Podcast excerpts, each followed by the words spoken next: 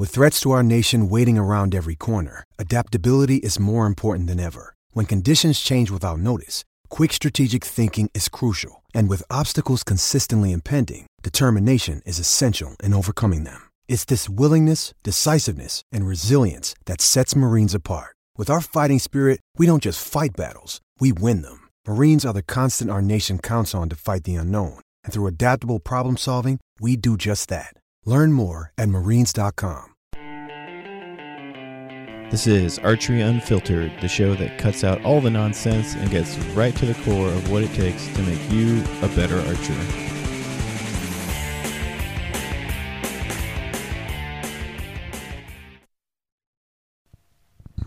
What's happening, fuckos? I got a killer guest for you guys today. I got Tom Parkinson. He's agreed to give up his, well, part of his morning on Saturday to uh, come on and teach us all a little bit about strings and stuff. Well, he didn't he didn't come at it with that angle, but that's what I wanted him on for because I knew the guy knows a ton about strings. Uh, I'm just now realizing we didn't even get into like um, like transitions, which on strings, which is like one of his specialties. And transitions is where it goes from like your end serving on your string to your your end loop and and that whole process. But the, we get into a bunch of stuff. Uh, Tom's super knowledgeable. The guy has really been owning his craft for years, and uh, I've been wanting to have him on for a while now. Um, just because you know I'm a fan of his work. I buy strings from him. Uh, my buddy does as well along with a bunch of other, you know, serious shooters. You know, a good example, Steve Anderson, Linda Ochoa. Um, you know, he doesn't lean on that a whole bunch. I kind of lean on it because it gets people to listen. You know, you start throwing around big names, people start to understand. Like, oh shit, this is not just this is this guy is not just your regular string builder. You know, and and don't get me wrong, there's I'm sure there's great string builders everywhere, but Tom's next level, and you know, I wanted, you know, I was trying to show everyone that on my videos, just looking at his strings, when I install them, you can tell they're next level. The you know the natural reaction by some people is like, oh well, you know, good looking strings. It, you know, we're not in it for a, to win a beauty competition, and yeah, that's true. But um, there's other strengths to this guy's work, and um, yeah, it's just cool. It's cool. The guy gave up his morning to to sit down and talk, and uh, I thought it was awesome. I appreciated it a bunch, and uh, hopefully you guys can pull some great information out of this. Like, you know, we go over a ton of stuff. The guy knows a ton of stuff about all kinds of bows, and um, unfortunately, I kind of cut him off early, and um, and then I got him back. So you know, we kind of have this uh, podcast in two parts. I'll try to blend them together the best I can. Um, hopefully, you guys enjoyed it as much as I did. Uh, because you know it's all going with this um, interview the way it is. I'll just say the sponsors up front for the episode: Darren and Beth, or I'm sorry, Darren Bet uh, at DB Custom Coatings. They do Cerakoting on uh, risers. Uh, they are my friends. They do great work. I'm gonna get a bow Cerakoted on Sunday, and uh, and uh, Carbon Craft stabilizers. Uh, you know, you guys know me. I'm always pushing small business. Carbon Craft stabilizers is like a one man show where Brian Webb is making quite quite possibly with the best stabilizer I've shot to date. So, if you guys are interested, you guys can hit up Brian Webb at Impact Archery. You can call West Coast Archery in Petaluma. They take orders for Carbon Craft stabilizers.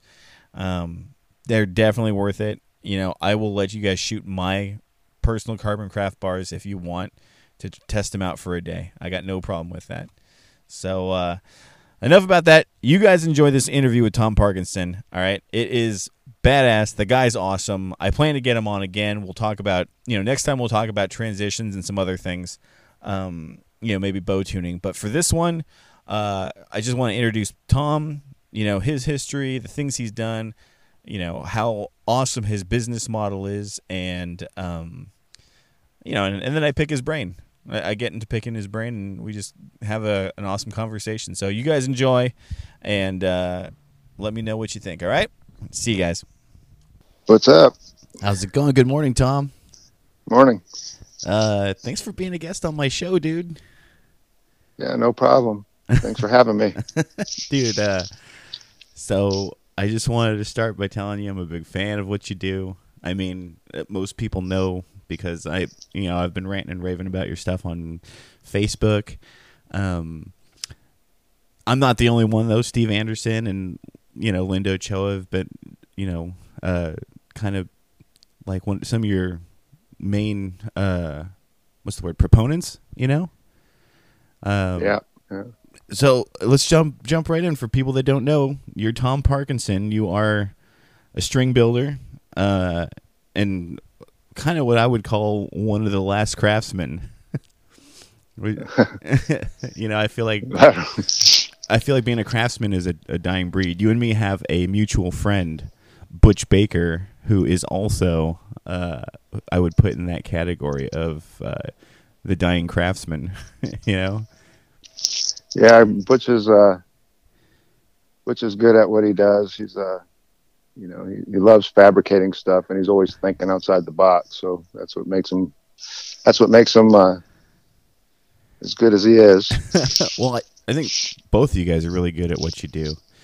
Um, so you know, let's start by uh, you know, telling the audience, well, my audience. so it's so weird to say audience, yeah. like my listeners. Uh, tell us about um, who you are and how you got started building strings. Well, so I've been around archery my whole life. Um, my family uh, grew up in. I was born in Lower Michigan. Uh, my family worked for Bear Archery uh, since the late 1940s. Had a great aunt that sewed leather for Mr. Bear. Um, you know, the quivers and the finger tabs, stuff like that. And oh. my dad and uncles um, all worked at Bear Archery. So um, archery's kind of been always in my blood. Um, my mom and dad used to shoot leagues, archery leagues uh, with recurves back in the day, kind of like bowling bowling leagues. Uh-huh. Know? It was, it was kind of mixed doubles type stuff. And, uh-huh. um, so that's kind of always uh, I I vaguely remember going to uh, breakfast with my dad at the Grayling restaurant and uh, sit at this big table and Fred Bear would walk in and sit down at the same table. At the time, I'm like, okay, it's just you know some some. It was my dad's boss, right? No, no, no, no big deal. You know, nice guy. I remember he had. Of course, I was like eight how old was I? I don't know, somewhere eight, nine, ten years old, somewhere in there. Uh-huh. And or before, you know, before, um, so Bear, Bear Archery moved down to Florida, and then uh, that was that was before they moved. And uh, anyways, uh, I didn't know the significance of you know Fred Bear. Like he was just some my dad's boss and just some guy and, in the uh, archery business. Some some guy in archery business, you know, and, and uh, so then uh, then we moved from there. When my when they moved, uh, my dad had to find another job, and then we moved to the UP, Michigan. Mm-hmm. Um, grew grew up here, graduated from up here, and then uh, went in the Air Force after that. Uh-huh. Um, spent 30 years, four months, and 14 days in the Air Force. Not that I was counting every day. uh, enjoyed that. I, I loved. I loved uh, loved all the people in the military, and uh, I was a jet mechanic by trade. Um, and okay. uh, actually, actually, before I oh, go ahead. I was gonna say that that kind of makes sense to me. Like you were a jet mechanic. I imagine, it, you know, it's you have to be mm-hmm. meticulous. Uh, yeah. Uh, it, it, doesn't seem like an easy gig. I mean, I work on speakers.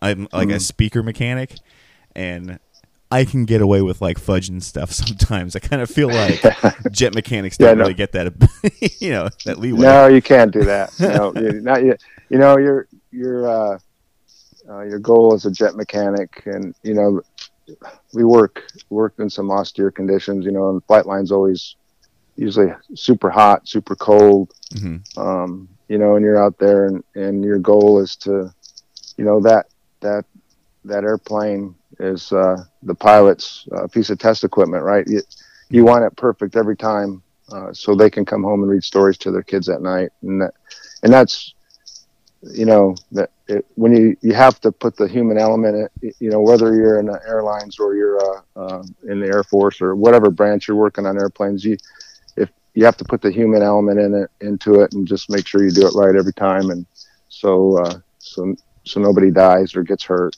Right. and uh, and before that, you know, before uh, all through high school, I was in the trades. Uh, we had a really good vocational school, so I I was a machine shop. I did a lot of machine shop, uh, home building, that type of stuff. And then uh, for I never finished, but I went to a small school in um, Lower Michigan called Ferris State, and uh, went there for uh, machine shop and tool and die making. So uh, precision um, precision instruments, uh, being um, meticulous and OCD is kind of Always always- something you've been uh, familiar always with. something, right? Yeah. hmm So, so then, uh, so I started, I started my business. Uh, you know, I, um, let me first start out by saying that uh, I, you know, for a little guy, I, I wouldn't be as successful um, as I have been without the help of a lot of people out there. You know, I, I was a sponge. Um, I was, uh, you know, I have a lot of good friends that are great string builders um, that are just as meticulous as I am. They care about their product and they know bows inside and out. Um, traveled all over the country, every every place that I went. Uh, you know, um, like going down to Texas and in uh, on a little short deployment. Um, you know, met some great people down there. Viking Archery, the guy the guy that owned that place was a, you know, um, he had the very first patent on a mechanical release. Whoa. Um, yeah, you, you know, so there, I, I've been every, everywhere I go, everywhere I went, I, I tried to go into an archery shop and just learn from people, Uh-huh. try to stay humble. I, I, I don't go into anything, even, even when I build a string, I go into it with humility because I don't, I learn something every time. Every time I build a string, I learn something. Every time I tune a bow, I learn something. Mhm. I learn more from people who are just starting out in archery when I'm helping them tune their bows and stuff. I, le- I learn more from them people than I do anybody else, you know, because it's, so if you don't, if you don't go into, you know, every, every single task I do, I go into it with humility, not thinking that I know everything. right. But, uh, just wanted to, you know, I, I could name a ton of people out there that are, uh, that, that have helped me over the years. Um, but, but I know I'd miss somebody, so I'm not going to do it. you know, so, you know, uh, so so basically that's that's who I am. Uh, started my business while I was still active duty military, um, and so Were you still in Michigan at the time that you started? no, no, I was uh, in Idaho. Yep. Okay. Spent the last 23, uh, 23 years in Idaho. Um, I uh, so I was back and forth. Uh, went to Korea a couple times. Um, you know, when you go to Korea, you're there for a year long assignment.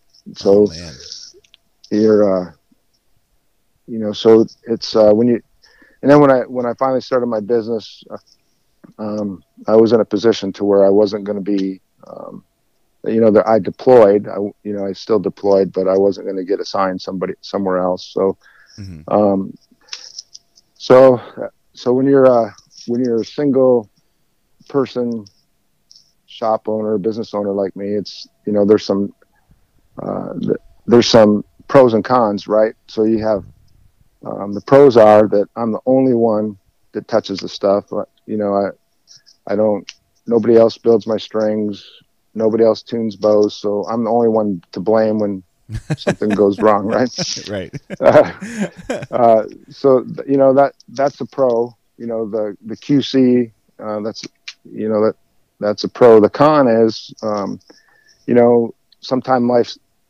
life gets in the way. You know like I I went on deployment or I had to go. We called it TDY temporary duty assignment, hmm and so so you know you can't um, you know you're not focusing on your business. You got to focus on your other job Right. and uh, or health reasons. Um, you know, the, another drawback to being a you know a lone wolf, so to speak, is uh, you know like last year, two years ago, right about right when COVID started. I I never um, I I never never caught COVID, but you know, I ended up in a hospital with uh, emergency surgery, and I don't want this to be about me, but I'm just telling you what the drawbacks of uh, being. Oh no, a, yeah, a single, no, I understand.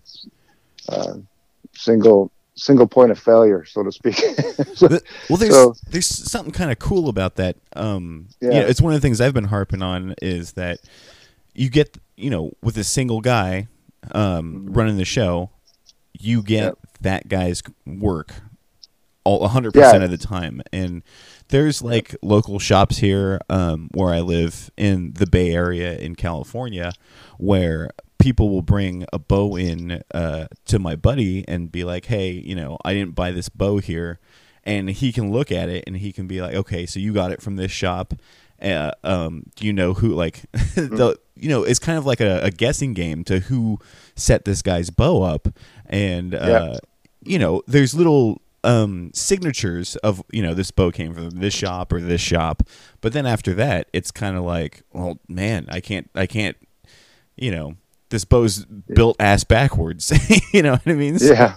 uh, well, and then, yeah, and you're right. And then you know it's, and then you get, like like say you're, that person that goes to that shop, they find the guy that sets up that, that bow correctly, right? And then thereafter, every time they go into that shop, they don't want anybody else touching that bow but that guy, mhm. right? Because he's, they set it up, or or whoever set it up for them, that's who they want. They go, no, you know, can I, you know, I want this. They'll they'll ask for them personally. I've seen it all the time. Or, hey, I want I want this person to set up my bow. He did a good job last time, right? Uh-huh. And then and then if the shop says, well, it, you know, you know, I, I've also seen it where if that person is not there or he's not going to be there, that that person will say, well, I'll just wait till he comes back, Right. right? So, so yeah, they don't want to chance uh, it yeah, they don't want to chance it because they've experienced, you know, they've had a good experience there. Right? Yeah. And so, yeah, yeah, I, I, um, I, I like, I like being able to,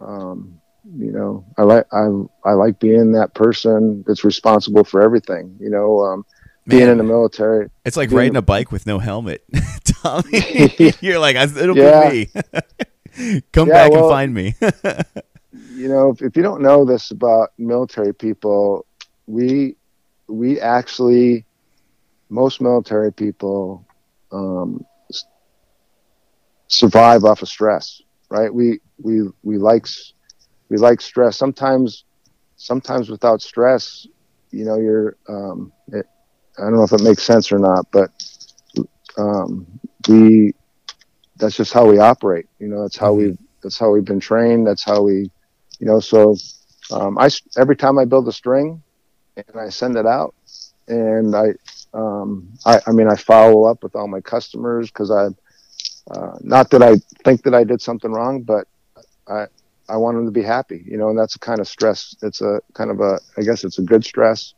um, so you know I mean I I like if and I'll tell I'll I try to be, uh, I try to establish a relationship with every single. I got thousands of strings out there, you know, thousands Yeah. of sets, and I try, I try to establish a relationship with every every person out there, so I can. And so I guess I put that stress on myself. You know, hey, is it? Do we need to tweak uh, a cable here or or a string there to get you the right draw length, or how, right how's it? You know, and well, that was and, uh, so I'll- cool. Like between me and my buddy Jim, Jim was the guy who bought a set of your strings Mm-hmm. first, and he texted me and he goes, "Hey, that guy, that that Tom Parkinson guy, he called me. We talked today on the phone." And I was like, "What?" And he's like, "I can't believe this dude wants to talk to someone from California. This is awesome." yeah, you know, so we Yeah. were like, we are like, what? And then, you know, when I got bought, uh, I bought a set of strings from you, and then I told Jim, I was like, hey, me and Tom talked on the phone for like thirty minutes. This was freaking cool. You know, yeah yeah it's just that's that's just the way i always been. If i can if i can do it i'll you know i'll, I'll do that. And and then um and then you know we establish a relationship and you know a lot of times those folks will call me back up and you know they'll they'll walk through tuning or you know hey uh, you know uh, just and it just kind of and then i always tell them hey get you know i i welcome negative feedback too. Just tell me tell me where Mhm. tell me where I need because I want to get better. You know, I just I keep wanting to get better. right? Um, but let me back up a little bit Sure. real quick if you don't mind. No, so I don't totally. want to lose this. Tra- so um, when we were talking about being, uh, um, you know, Uh, so my business model is is I, I don't take a dime from anybody until um, until the strings are ready to ship or or whatever. And and the reason being is because remember uh, when when I mentioned a little bit, life gets in the way of some things, and Right. um, like last year, um, you know, I'll, I'll have string orders. I'll have people that'll order, and um, and the reason I don't take money is because, um, like if you if you had a family emergency, right, and or like right now the gas prices are horrible, and and you needed that ninety bucks or one hundred and ten dollars to fill up your gas tank. Mhm. I don't have your money. You know, I, I don't have your money. You say, hey Tom, I need to cancel the order. I, you know, my family comes first, or I have family emergency. I need the money, or or I sold the I sold the bow. You know, so I don't need that set of strings anymore. So I don't have your money. You know, you don't. You know, um, and uh, so that's that's one way. And then the other way is if I get if I like last year, I think it was last year, two years ago, I had I had quite a few orders, and then I ended up in a, a emergency room with uh, I had emergency hernia surgery where the my uh, intestine was getting pinched off, right, and that's with uh, from from my stomach muscles, and that's pretty that can be pretty serious, and Uh-huh. and so I ended up having emergency surgery. Um, and then a few months after that, I don't know what happened. I, I mean, I don't know what happened, but I had these. I, I am kind of old. I get these set, so, so like an old car need need fixing once in a while.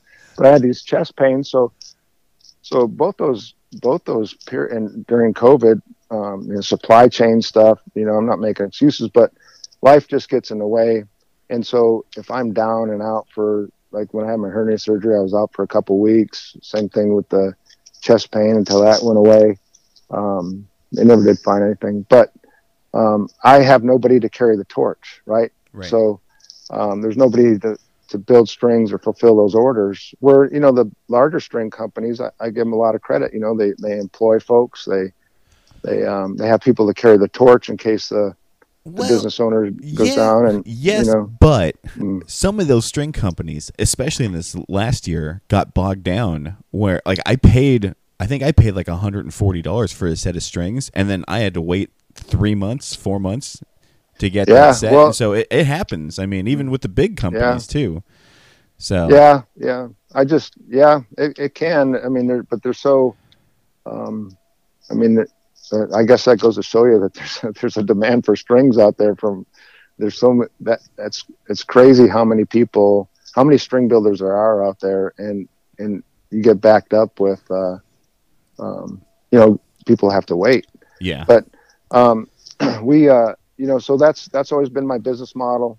I don't have your money, um, and uh, in case one of us, you, you or I, or whoever, has a family emergency or something, you know, nobody's out anything, right? And if I built that set of strings and you can't, you can't pay me, somebody will come along and you know need a set of, you know, Right. TRX 40, 40 strings, right? Right. It's not like it's not like um, uh, you know I, I have a few string sets that are nobody nobody has ever uh, the whole uh, since 2009 one person I've I've only been um, stuck with or one person um, has you know uh, I don't want to say what, what's a good word for it. I, I've only been burnt one. I've, I've only been I've only been burnt one time. Like, how, do, and, how uh, do I say it with that- diplomatically? yeah, I've only been burnt one time with that business model, and uh, so so uh, archery people in archery for the most part are pretty honest. They're they're uh, they're uh, I love the people in archery. I've um, they've been upfront and honest, and um, I you know uh, I've had people you know speaking of honesty, you know like uh like I don't I don't have a written warranty, right? Mhm. Uh, on my website, I clearly state I don't I don't have a warranty, Uh-huh. but um, I, I don't need to put it in writing because when you pay for a set of strings, as as far as I'm concerned, that's a handshake deal, right? If my handshake is no good, then why why am I why am I even in business, right? So right. so if something happens, if it's my workmanship, I'll take care of you. And there's been cases, um, uh, like just just the other day, a, a guy emails me and said, "Hey, I need a new string. I screwed it up, installed it." You know, I I didn't even tell him. I built a new string, put it in an envelope, and wrote on the invoice, um, "Hey, thanks for being honest. This one's on the house." You know, Oh, so you know, so um, as long as you're honest with me and we have that honest working relationship, then um, I, it's, so far it's been good. Um, sometimes I get, you know, pretty maxed out with string orders, and you know, Mhm. I apologize to anybody up front. Um, but now that I'm um, retired, um, so I I did 30 years in the Air Force and did almost another nine years uh, for the Department of Defense. And so uh, we decided to, uh, um, my we came back to Michigan for Fourth of July. My wife said, "Hey, you know, we my wife really liked it here, and, her, our family, her family's still, our two boys are still out west, and her family's still in Utah." And, and she said, "Why don't we sell our house?" She goes, "When are you ever going to retire?" Because I would I would work, you know. Um, well, I was active duty Air Force. It was ten hours every day, and then I'd go spend another ten hours in the shop Jesus. and then and and then yeah and then and then we same thing when i was a dod civilian i'd work and go spend you know be in be in the shop till midnight every night oh um, man. and then uh you know um so then she said when are you ever going to really retire and i i don't I, I can't right it's not it's not in my not, dna not in your nature. no. So so uh, the housing market was really good in Boise, and we came back to Michigan. We said, oh, you know, we can find a pretty nice home. Um, we got equity in our house there in in, uh, in our little town there, and so I resigned from my job, um, and um, took a little deferred retirement, deferred my retirement until I'm 62 from there, and then um, we sold our house and packed up and moved to Michigan like the Beverly Hillbillies, and uh, and, and uh, so here we are. We- came back here. We came back here to take care of my mom. Uh, my, my mom's doing. She's she's good. She's uh, you know, uh, pretty vibrant. 82 years old, but uh, she hasn't had any family here for 40 years. And, oh um, so my brother was in the Air Force. Uh, mean, he was stationed in California, and he moved to Arizona, and then I've been out west the whole time, and so it's time to come home so my mom could have some family back here, and so here we are. Oh, that's cool. Yeah. Are you uh, Yeah. are you a full time string bu- string builder and shop uh, operator right now? Well, yeah, um, I want to say semi full time. Semi full time. Gotcha. Yeah, so I, I mean, I I've been able to keep up on orders. I've been uh, keeping up to my promise. I you know uh, we uh, you know my website says one to two weeks, and I've been I've been able to uh, keep up with that demand. Yeah. um, I'm I'm getting bows. Um, I'm also you know I also so part of my genre. The cool thing about my my job is uh, people send me their their bows to install strings on and tune and Mm-hmm. and then I, I send them back. And the cool thing about that is, is I get to work on just about every bow out there, get to know get to know the insides and inside and out of uh, all of those And Yeah, uh, so that's another thing. I won't I won't beeline it too hard off of the Mhm. uh, you know um, what we're talking about, but like uh, one of the things that I really like about your the videos you post on Facebook is like you're a lot like I am and like a couple other people where you do a lot of testing on things. Mhm.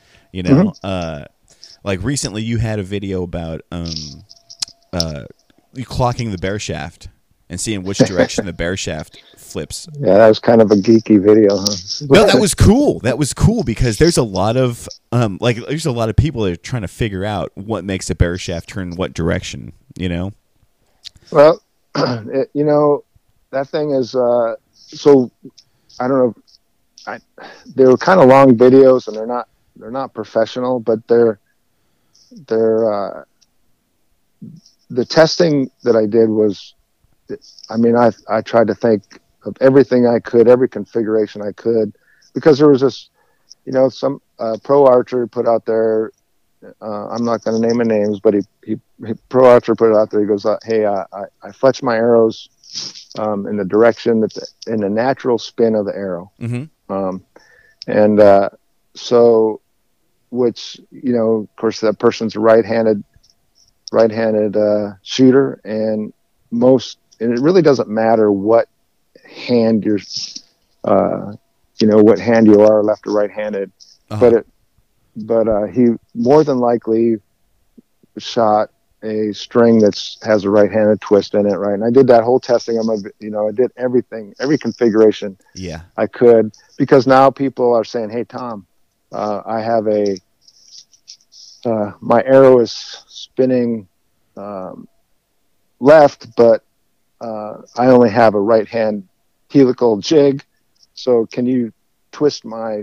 Can you make a left-handed twist string so my arrows will spin in the direction that I'm Uh-huh. fletching?" Uh-huh. And I'm like, uh, "Well, I can, but I'm not." um, because because because what there there's a couple companies out there that do build with left-handed twist. Mm-hmm.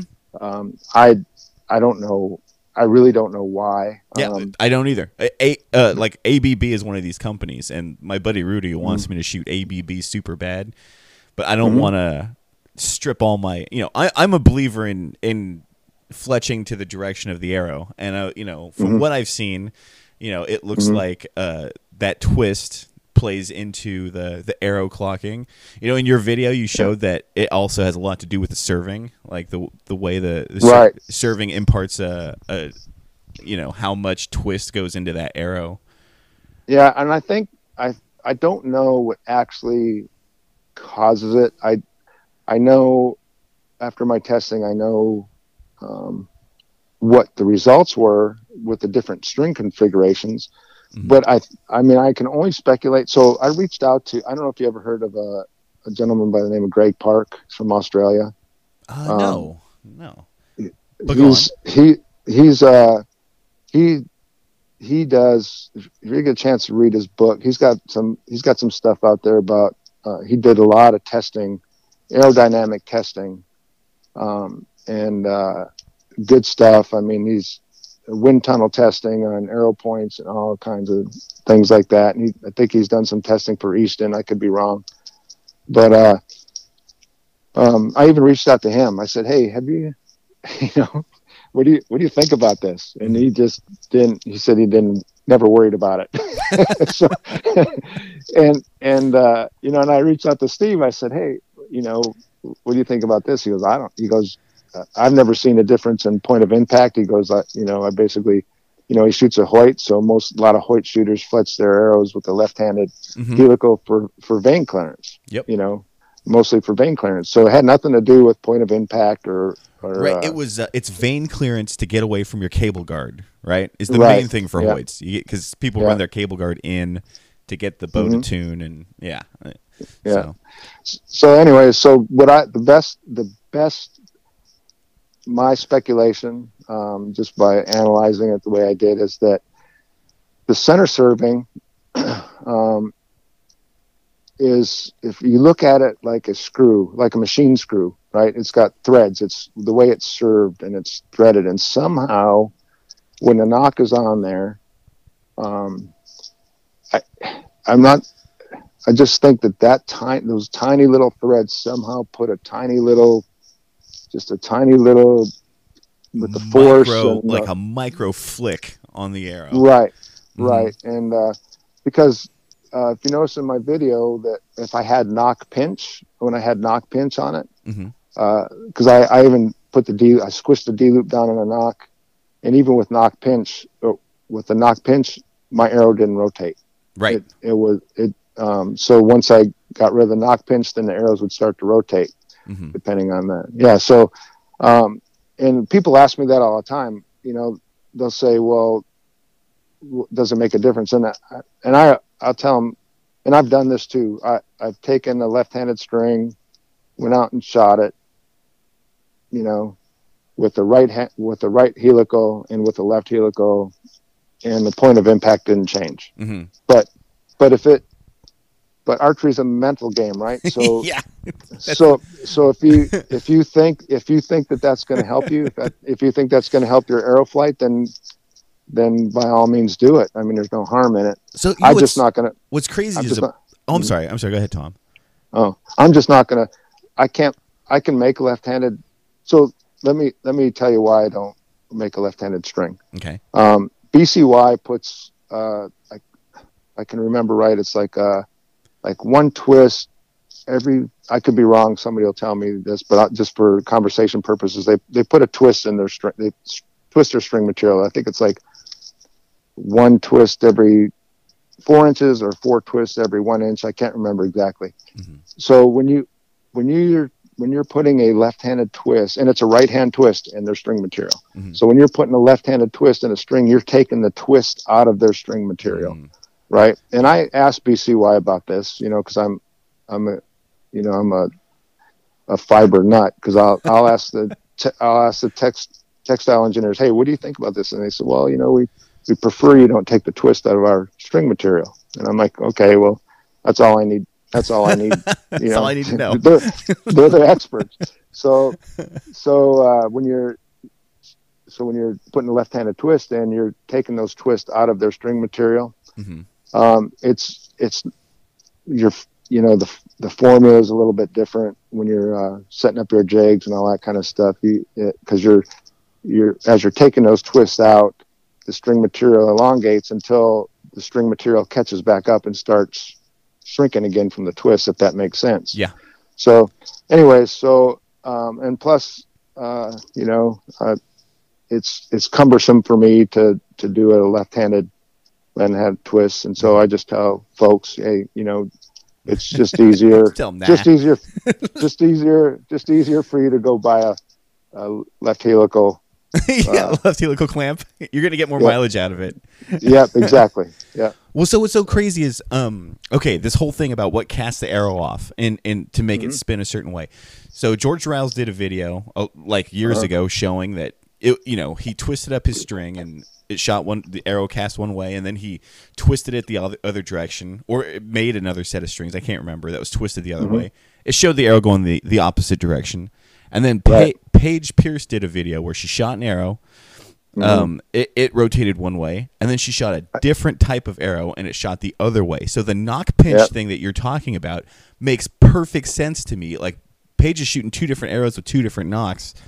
It would make sense to me that maybe she was getting nock pinch on one arrow because she was saying the string thing is all bullshit. She was like, "Nah, it's not that," you know. She said, yeah, I, I watched her video, Uh-huh. um, and and uh, she said it was arrow spine, hmm and and um, I, you know, who who am I to second guess Paige Pearce? You know, she's the best in the world, so, I, you know, but I sometimes the best in the world are are nuts.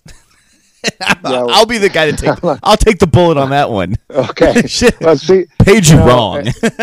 yeah i mean there so many people so, i mean so many people like if george did it with the string twist and i've done it with the string twist hmm and then and then people so many other folks out there that have different companies some with left-handed strings some with right-handed string and their arrows are always and everybody's shooting a different spine arrow but the result is always the same off that string you know right-handed twist your arrow spins left left-handed twist your arrow spins right Right. so i don't you know i you know like i said i'll I- i'll just leave it at that Well, what was really cool about your video, Tom, is it, it, Mhm. your video showed like when you add a center serving, how much that you know, how much that Mhm. twist changes. When you add end loops Yep. to your string, it changes. It, it- all this stuff is kind of compounding into Mhm. how that arrow leaves your string in the end.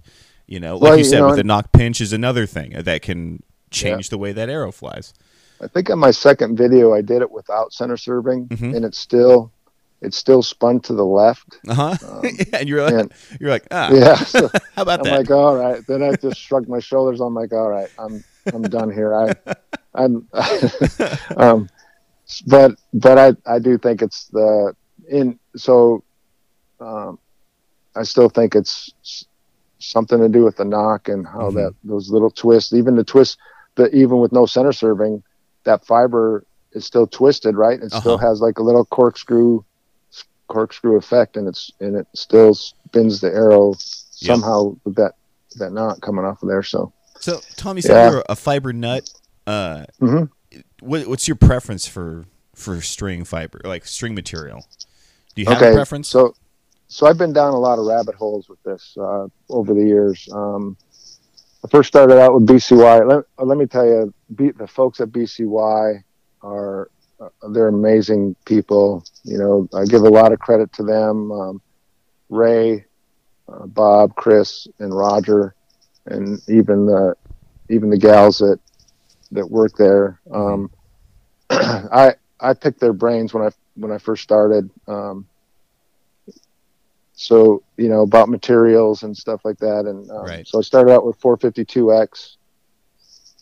Um, shot 450, still still carried 452x, and then I um, started talking to uh, a nice lady over at Brownell. Her name was Sharon. Um, she was really good to a, a lot of us uh, smaller string builders. She they would get new materials in. Uh, same same way with BCY. BCY would would send uh, send samples of new materials out to to a lot of us little guys because we you know we had time to do a lot of uh, you know test and analysis on stuff. We we test it out. We'd see how it build. We put it on a string, or I mean we put it on a bow. See how it performed on a bow. Anyways, I went over. Uh, then I started shooting some Brownell or using some Brownell products. Um, I don't know if you remember Astroflight. Oh, uh, I, Um, that's before my. I, I'm relatively new to the archery game. Okay, so Astroflight was an unblended material. It has an unblended material is just Dyneema with no Vectran in it. Um, Okay. And Dyneema, Dyneema is um, it- it's a uh, so Dyneema, straight up Dyneema, um, will move. Right, it doesn't it doesn't have anything in it to keep it from moving. And Vectran, when they add the Vectran to a string material, then that helps stabilizes the, the material. Um, that's you know just just put it simply like that. Um, so, but the Astroflight, um, man, that stuff was it was so unblended materials are typically easier to build with than a blended material. You, Astroflight, you could, I mean, I could serve that stuff as tight as I, I, uh, you know, not, no peep rotation whatsoever, and the material was was uh, it was pretty fast material Uh huh. but but um, you know uh, even even Steve uh, I, I put a set this a long time ago before uh, Steve went pro Uh huh. um, This is Steve He, uh, Anderson for everyone listening. Ste- right yeah Steve Anderson um, we put a set of Astroflight uh, strings on his Hoyt and I think he placed second second second in his flight out there in, in Reading hmm um, uh, so after I went down that, uh, so then I, I'm like, man, this stuff is so easy to build with, you know, you just, but after a while, um, started noticing some, some movement, right? Mhm. So because there's really nothing, uh, nothing to keep it from moving. Um, in the heat, different weather conditions, people were saying, Hey, my, I'm getting a little bit of movement here, that type of thing. And, Uh huh. And so so then um so then i kind of said you know i don't i don't want that. And then i started doing some research and i'm like you know got all these pros. You got dave cousins you got jesse broadwater you have um all these folks all these pros out there that are shooting uh, blended materials, which means uh, like like 452X has got Vectran and Dyneema in it. Hmm there's got to be there's a reason why and these folks you know there's a lot of hunters and a lot of uh, um, recreational shooters that, that shoot a lot of arrows but but these these these guys do it for a living. They shoot a lot of arrows. I mean no nobody shoots more arrows. I, I don't care what anybody says but nobody shoots more arrows than the guys and gals that are trying to that do it for a living. Right. and and if those folks are using a blended material they're using it for a reason. And uh, i don't want anybody it doesn't matter if you're a, a five year old kid shooting my strings i don't want them to move. So so i went back to 452x um, 452x is has been the industry standard for years. Hmm um, that's that's been bcy's number one selling product. It still is to this day. Hmm um, and it's never failed me. Um, I, it- you know, uh, and I mean, look how many world championships and animals killed, and uh, you know, just local and state championships were were all won on 452x, Right. right? And uh, because it's it it's stable, it's the most stable material in, in Yeah. all weather weather conditions. You It, know? it's the one So- that's survived. You know, all these other strings come along. They hype something, where whether it be like Yep. BCYX mm-hmm. or, you know, Yep. Uh, whatever proprietary material, 452 is always the thing that is left standing after the dust clears. It is, and, and so so to answer your question, uh, 452X. Uh, I you know if they stop building, I I I tell uh, those guys at BCY they stop building 452X and then I'm done. I won't build with any other material. I've been down those. I've been down the rabbit holes before, and Yeah, I and picked your brain about the bloodline strings. I was like, "Ooh, what about this?" Yeah. I you know I don't I don't yeah I don't you know I don't know anything about it because I'm not going there. I'm just not. I'm not gonna. Uh, you know, it could be a, it could be a good product. It could be a great product, but I'm I'm not leaving BCY. right. yeah, yeah. Uh, how did So- you? Oh, I'm sorry. Go, go on. What, what were we gonna say? No, no. That that's it. I was gonna say, how did you get hooked up with Steve Anderson? So um, they uh, funny story. Um, so my my family's been big into archery. Um, my son, my oldest son, uh, my whole family is good. I don't want to take anything from my youngest son. He he doesn't even like archery, and he can pick up a bow, and he's he's amazing at it. But um, so my whole family going to archery shoots. My youngest son um, is you know, I know he's my kid, but he's he's really really a good archer. His eyesight, his yardage judging is amazing. I I, I kind of wish he'd get back into it, but again, life got in the way. Uh, he went to college, became an airline pilot, um, so kind of uh, that that was priority Uh huh. for him. And uh, so, anyways, uh, Steve, Steve would. Um, uh, we just saw him at an archery shoot one time, and he, you know, there's this big giant guy out there, and he's got this Mathews. I don't know what it was, but it, it looked like he was shooting a Browning Micro Midas. It was so small compared to him, you know. And uh, so I met him and his family. He's got a wonderful, wonderful family. His brothers, his mom, the whole family. Just real humble, uh, hardworking folks. You you won't meet a more genuine person than Steve and his family, or Linda, Linda too. hmm And I'm not just saying that, but that I mean they're truly genuine people. So, anyways, his dad said, I mean they, they basically said, uh, and his dad's the one that said, look, this guy works on jet aircraft. That's who I want working on your bow.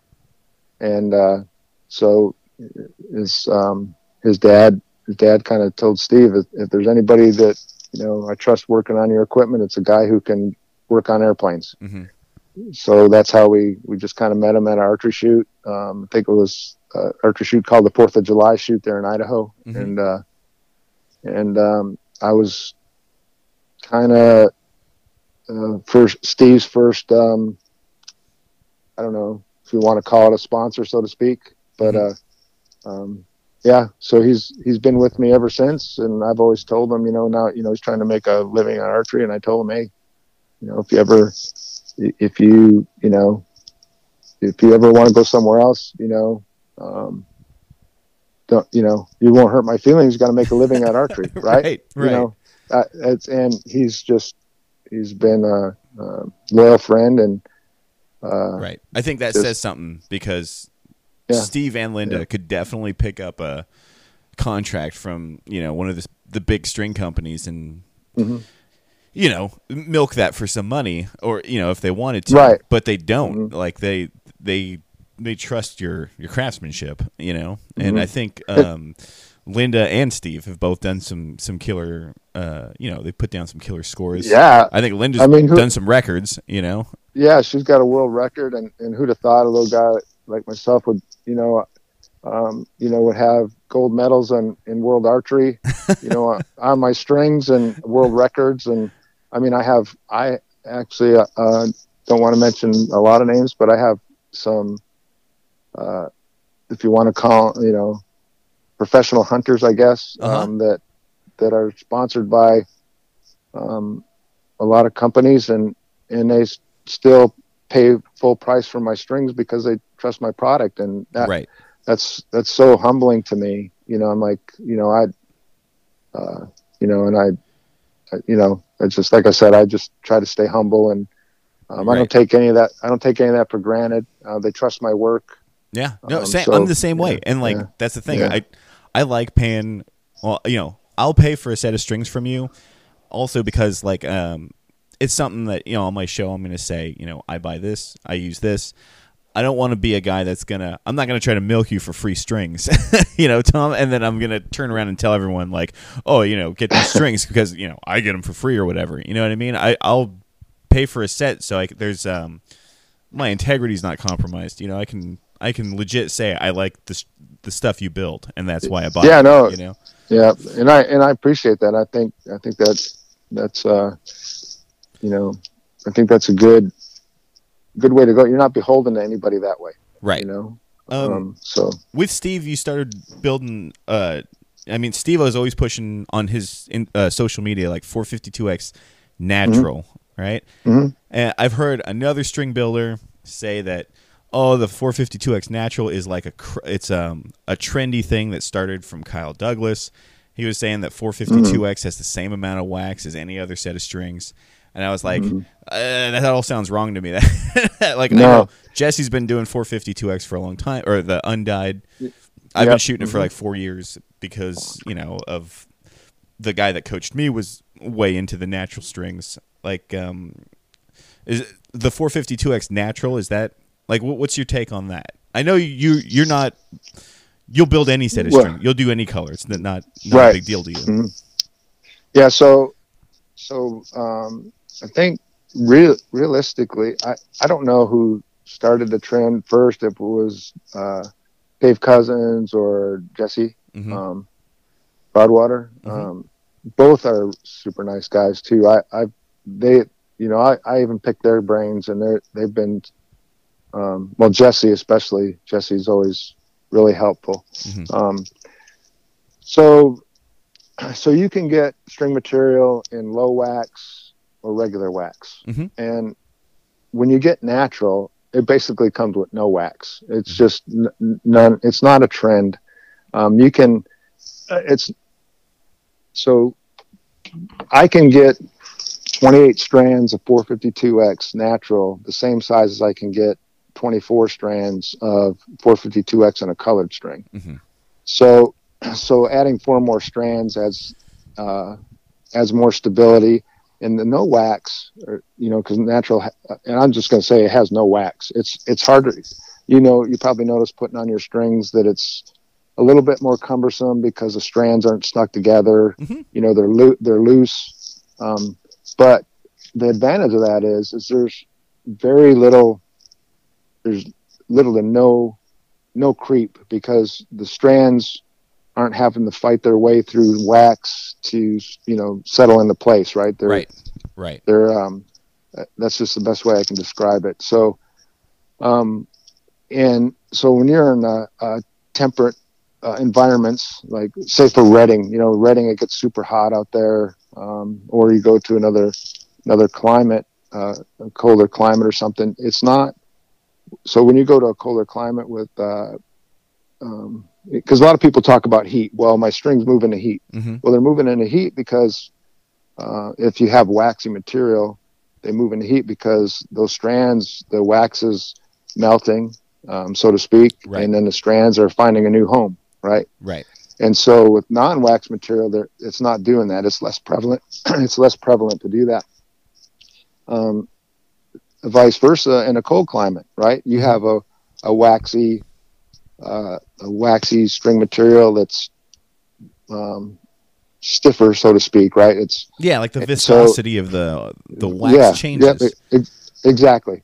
So, so uh, the the natural that's where the natural or the the low wax material really uh, shines. has an advantage.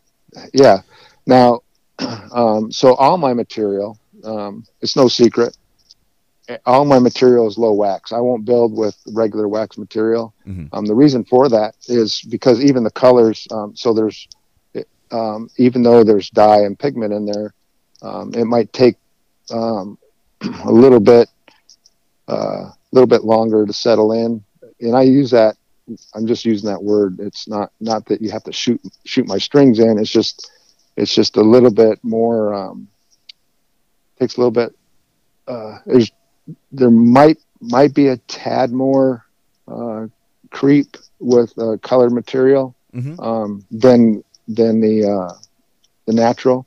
Uh-huh. Um, but I use I use all low wax material for a couple reasons. One is that uh, I, I have less of I, I think I have less of a problem in cold and hot environments, and two, I can keep the diameter because when you have a heavy wax material, um, I, I want to keep those bundles small as small as I can. I want I want to I always use 24 strands. I don't I don't like to use less than 24, and I'll I'll find a way to keep that diameter down on on your bow and these small cam tracks, um, Mhm.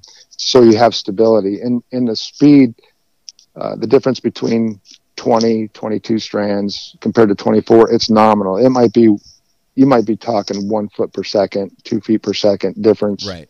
And and most people almost everybody i build for um, are more con- they're more concerned about stability than speed Yeah, I would. so I would be on that on that page as well.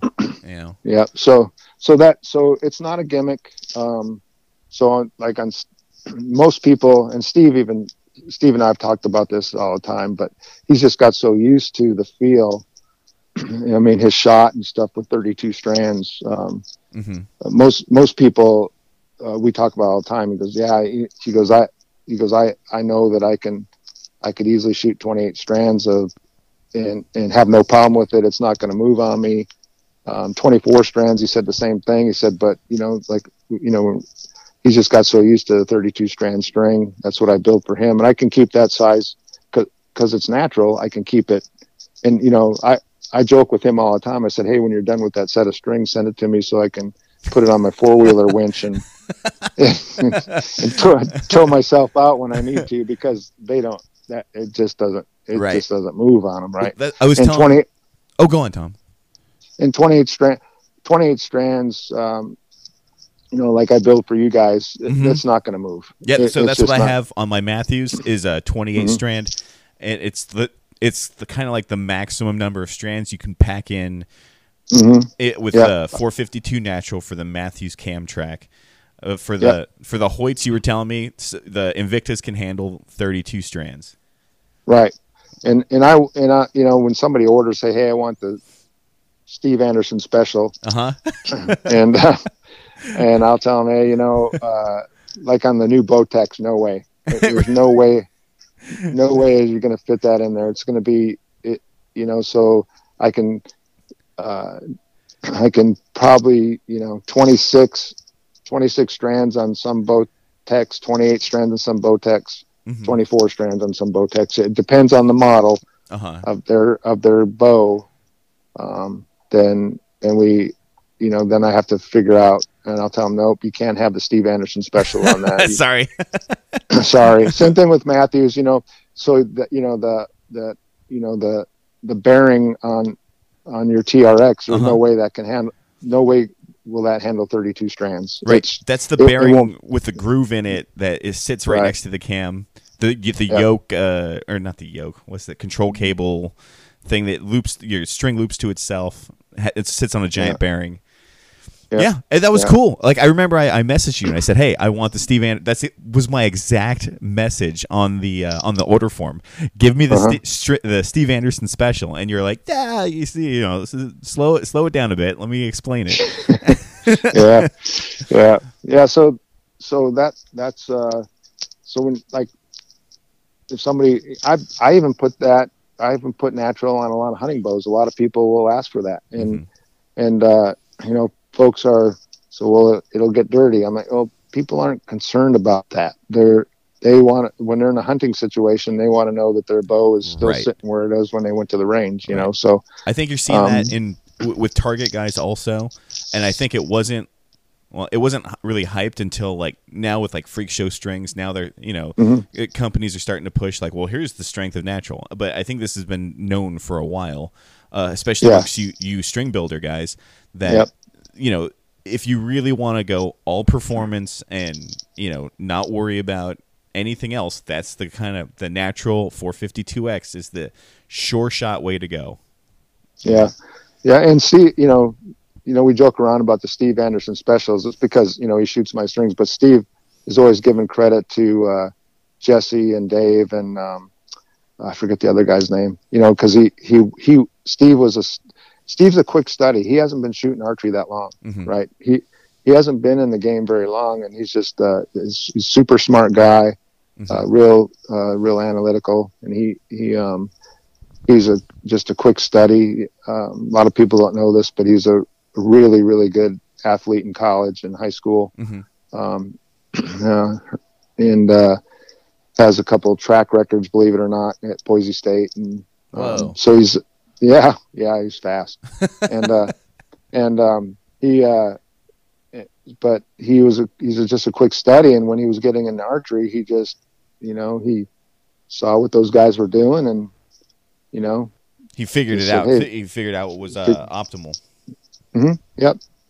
Um, let's see. I have a question for you. Aside from 452x natural, what's the Mhm. coolest? Uh, what's the coolest color? What, what do you think is the coolest uh, s- color string combo? Uh, well, I did a set for uh, a good friend of mine. Her name is Jennifer Doremus, and uh, she, you may not have heard of her, but she's usually she's one of the hardest working ladies I've ever met. She takes care of her family. She runs a business, and when she can, she shoots archery. But she, she's, I think she was in. She's usually in the top twenty in Vegas in the women pro. oh, damn. Um, yeah, and um, I think this year she she got caught off a guard. Um, she had to go shoot. Uh, was it USA Archery or no? Uh, what's that shoot they have the Yeah. Friday night? yeah, the, the USA archery, the indoor um, Yeah, World Archery yeah. She Indoor. qua- yeah she goes. I she didn't even know she qualified for it, and she and she had to borrow arrows from.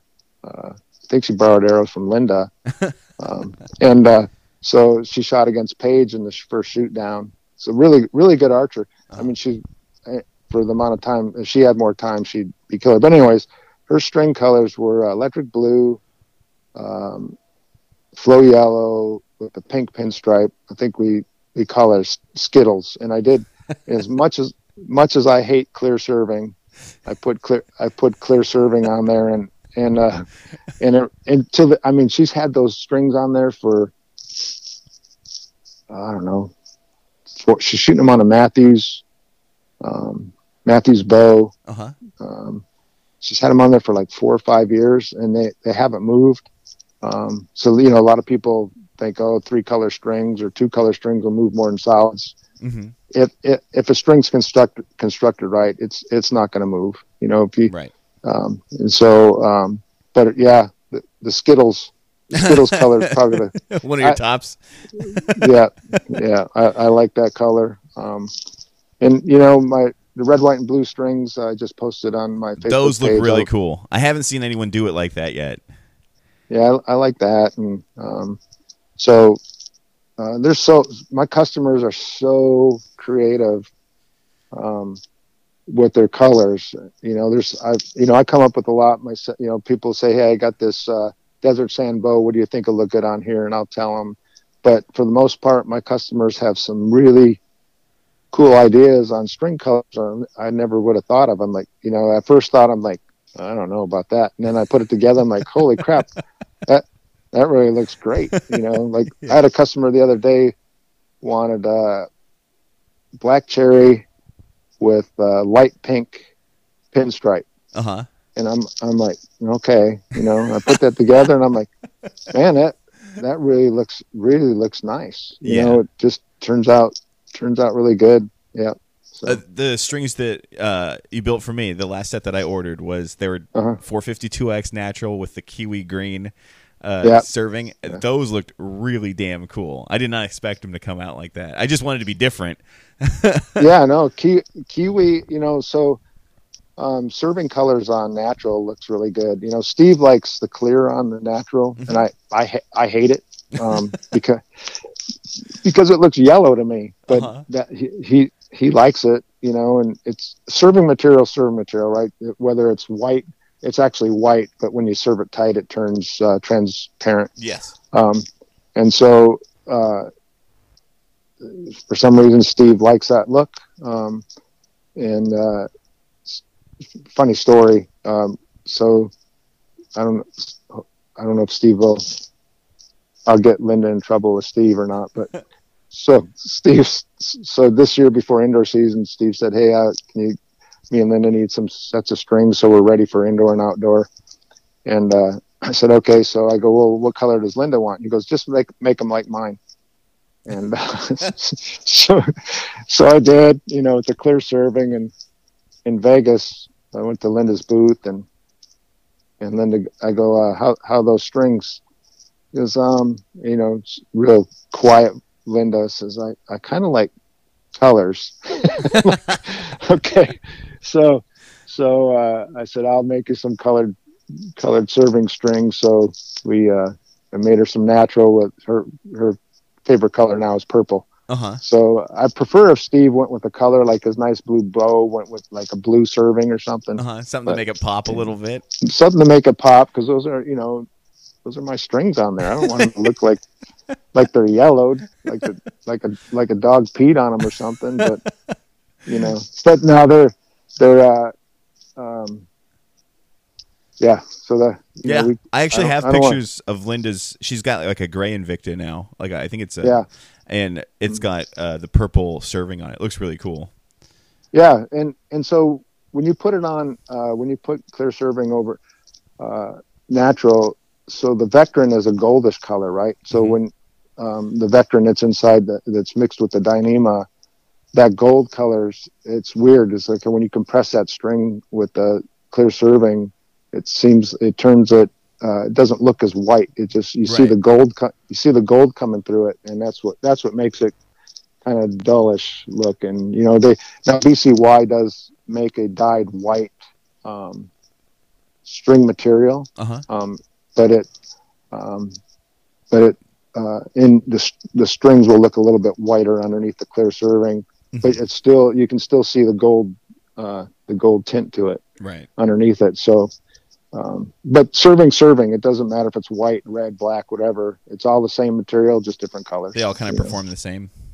Yes, yeah. hmm Now some of the some of the some of the flow colors can be a little bit larger because of the um, maybe the dye or the pigment that's in there. Oh, you know, when I say when when I say larger, um, you know, like fourteen thousandths halo might be it might be fifteen thousandths if it's flow green or flow orange Uh-huh. or something like that because um, it's just a little just a tad larger. Does Uh, that co- ever not come into play when you're building a set? You know, for someone that you know, say they want to try the Steve Anderson special.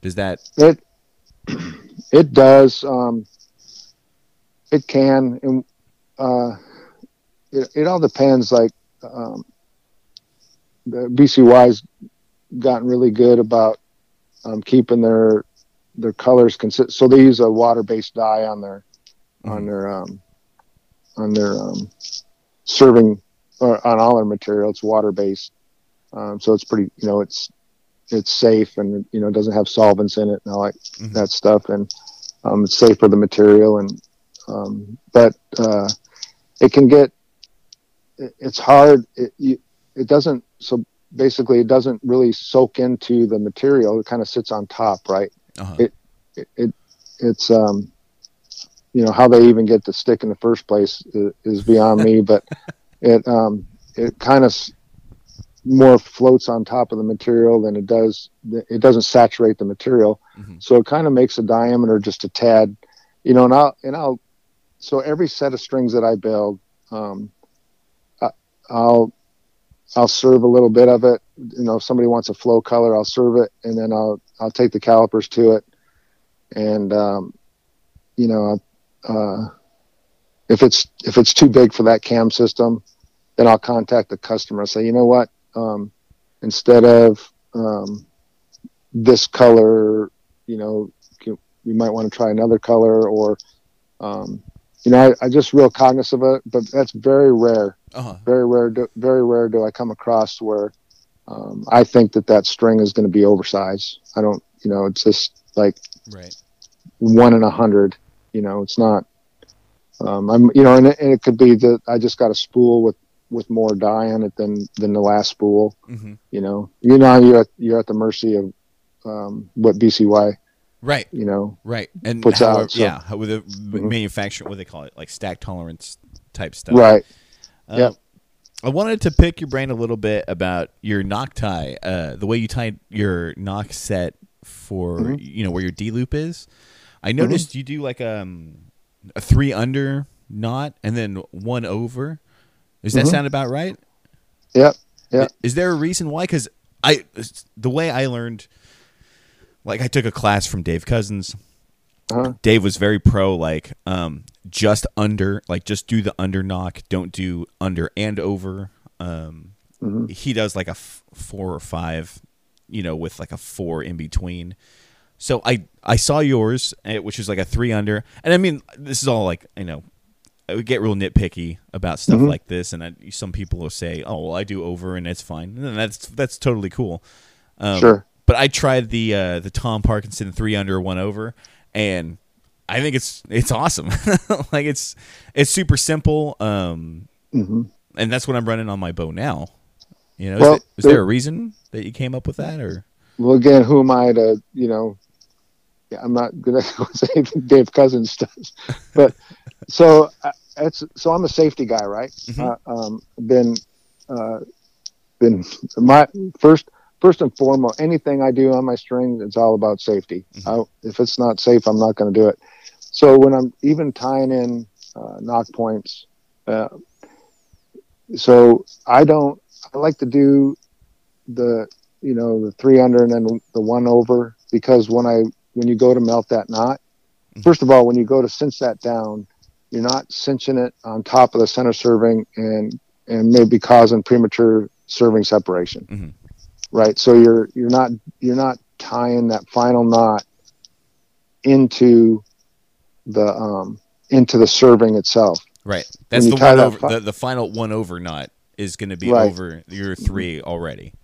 And so the final, so that final knot on top does two things. One, it it it binds, it kind of it, it binds your your uh, nock point to the center serving without digging in to the center serving. It, Mhm. It'll put it put a little pressure above and below on those those the uh, you know your first three wraps there. Uh huh. And then when you go to melt that with your lighter, you're not melting, you're not melting that, that little ball is not melting on top of the center serving to where it could damage it. Right. Um, so, so basically that's basically why I do it. One, it, you don't have to over tighten that knot on top. It, it'll cinch that knot, that nock point in there. And then, uh, secondly, and probably more, more importantly, you're not putting a flame on top of that center serving because it it won't it doesn't take much for a little flame to just you know melt the surface of that serving and and it'll pop you Right. know over time over time I think so I, that's basic I'm pretty sure I've done that in my earlier days.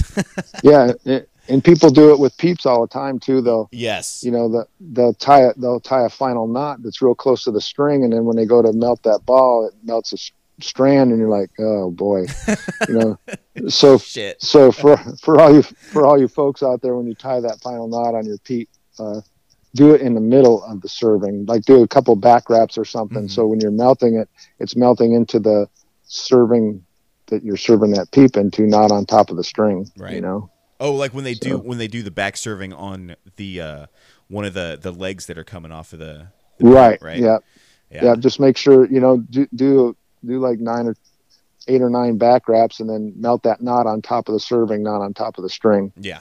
Pe- people do that all the time that's where that's where that electric lighter comes in handy if you uh, Yeah, I saw in your video you use an electric lighter for your uh Yeah. for melting your, your your stuff. That's pretty cool. yeah no flames i don't- uh, flames and razor blades are the are, are enemy to uh string material strings. yeah That's cool. I think um, Yeah. a lot of people I think are shredding up strings like with the the peeps that they use. I noticed that you said that there's a certain peep that you will happily give away because um, it doesn't shred up strings. I mean, aside Yeah. from the way people serve it in entirely. yeah rat radical peeps uh, uh kind of a shameless plug for those their their their machining is so their the machining has always so been so good um you know i don't ever recommend somebody sliding their peep up and down without putting in a press but people do Oh You yeah, know, I'm not oh, no, naive. I, I'm I'm, not- guilty not- of it. I'm guilty of Yeah. it. Um, And so there's that's one of the only peeps I've found on the market that you can get away with that and not yeah, you know not not shred a a, a, a strand. Right. Um, and the, the machining has always been amazing, and they're not expensive peeps. They make them in every size. You know, I Mhm. I kind of wish that um, you know they they made a peep that you could put an aperture in. That would be really be with cool. that same kind of machine. But specialty specialty does a good job with that too. Their machining and and, and so does Hamskea. So That's you know what you I use the Mm-hmm. Peep, and it's smooth all over. So Mhm. I rarely yep cut up, uh, you know, my Mm-hmm. strings. I, I do, you know, tend to move it up and down just a little bit when I'm trying to get it right. Mhm. Um, so I, you know, I'll just do a seatbelt uh, over the peep, find the spot that I want. I try to, I try to get as close as you know where I think it's going to be. So I'm just doing a little nudge here or there. Um, you know, not to put down specialty, but I did see a lot of people with specialty peeps that tend to tend to cut up strings a little bit. Maybe it's because they're doing the thing. You know, maybe it's 'cause like you said, you, you advise they put it in a press first before they go. yeah. I mean they're they they have their you know if you think about it, they got their peep they got their seat belt around the peep and and which is squeezing those strands against the peep Mhm. and then they move it up and down. You know you the chances are you're gonna Yeah, where where the inside of that string. you're, There's a lot of rubbing rubbing metal and yeah on those yeah fibers. yeah. Uh, let's see. I got. Do you have a, a preference for D loop material? Yeah. So I, you know, for most people, for most, you know, for hunters and, and most recreational shooters, you know, the easiest D loop material to work with is number 24. Mhm. You know, it's a, it's a polyester, it's a braided polyester. Um, it melts real easy. You know, you can make a ball and it melts real easy. Um, and, uh, my, my favorite color to work with is the white uh, the, and the silver. They, they both the white. What I like about the white um, is that it's it's flexible and it and it's uh, and it's braided real. It's braided real tight. It's flexible and it um, ha- you can make a really good. You can make a ball real easy and it grips. It cinches down on the center serving really well without having to over tighten it Mm-hmm. um, you know, braided spectra, um, number 23 Mhm. is what a lot of target shooters use. Um, I, I think, I think you mentioned that you like that. Yeah. Uh, that's harder to make a ball on the end. Yeah, Um, it- it's very similar to it, cocking cord. It, it's very similar to that, where when you fire it up, it like unravels yeah. itself. You know. So, you know, the little trick to that is like put it in a needle nose pliers and ball, ball it up and push that ball up against the needle nose pliers and then Oh. melt, melt it up against that Okay. pliers there, right? Uh-huh. Yep. Um, and uh, so that stuff wears like iron. Uh-huh. Um, it la- it lasts a long time, but it's just harder harder to work with. Mhm. Um, You know what I you noticed? don't, Is the Spectra also you can sp- it spins around your serving like to get it to sit in one spot. You really gotta crank the hell out of it. And Yeah. I've, I've been a Spectra loyalist for about a year now because my buddy turned me onto it, and I'm like, holy Uh-huh. shit, this stuff like you said wears like iron. But what was really cool was um, I asked you like, hey, what kind of D loop material do you recommend? And you said, well, try. You know, you sent me Spectra. You gave me a Mm-hmm. little bit of Spectra, and then you're like, try this um, BCY. The white stuff, I didn't even think about that. The color of the D loop changes the flexibility of the D loop. Like there's Mm-hmm. there's um like I've seen my buddy was showing me like oh I just used black BCY 24 and it was st- it's super stiff and I was like Yeah. oh dude why would you but then I was trying the BCY 24 that you sent me it's white and Mm-hmm. it's it's just as flexible as my Spectra and uh Yep. what was really cool it takes no pressure to grip it like to to tighten it over your center serving nope. it, Yeah, it good. holds it holds super tight And it doesn't spin around on the shot either. Exactly. You know, you- yeah. so the, the other thing too about the, um, you know, the Spectra is that it flattens out, right? Mhm. So depending on the, what release you have, um, if you have, say, you have a jaw release and you don't have a really tight tolerance where the jaws don't close all the way, um, it can. I've I've seen it squeeze in between the jaw. Uh-huh, and Um, slip out. uh, your D loop will slip out, and your premature shot. Right. Yeah, where the where the 24 stays stays round, even though it's flexible, it still stays round. Mhm. You know, it's uh, um, like the Spectra. Um, I really like for hook, you know, hinge releases or Uh-huh. hook style releases or something like that, because then you, you don't have to worry about it slipping out at all. Right. Or, um, but um, those are my two. Silver. What I like about silver, it's stiffer, but you can really, you know, if you, you, it makes a when it melts for some reason when that stuff melts, it makes a the, the like the nicest stiffest ball. It just melts really well, and it and it's you know that it's not going to slip through through that that you know that half hitch that you put on that D loop and um, and my and one of my biggest pet peeves is people and I like stuff that'll grip the center serving. Mhm. One of my biggest pet peeves is people over tightening D loops because it, it's not going to go anywhere. You know, once you cinch that down and the knots are those little balls are cinched up against a knot, it's it's not going to go anywhere. You don't have to over tighten it. It's not going Right. to slip up and down your serving, your center serving. Just you know, you really only need. I think it was uh, Stephan Hansen. I, I, you know, I wish everybody. I- read a, a post by him. He goes, you know, I, I only cinch down the D loop tight enough, as tight as my release tightens it when I draw the bow. Mm, gotcha. And I'm, I'm like, yeah, you know, I wish everybody would, would Follow suit.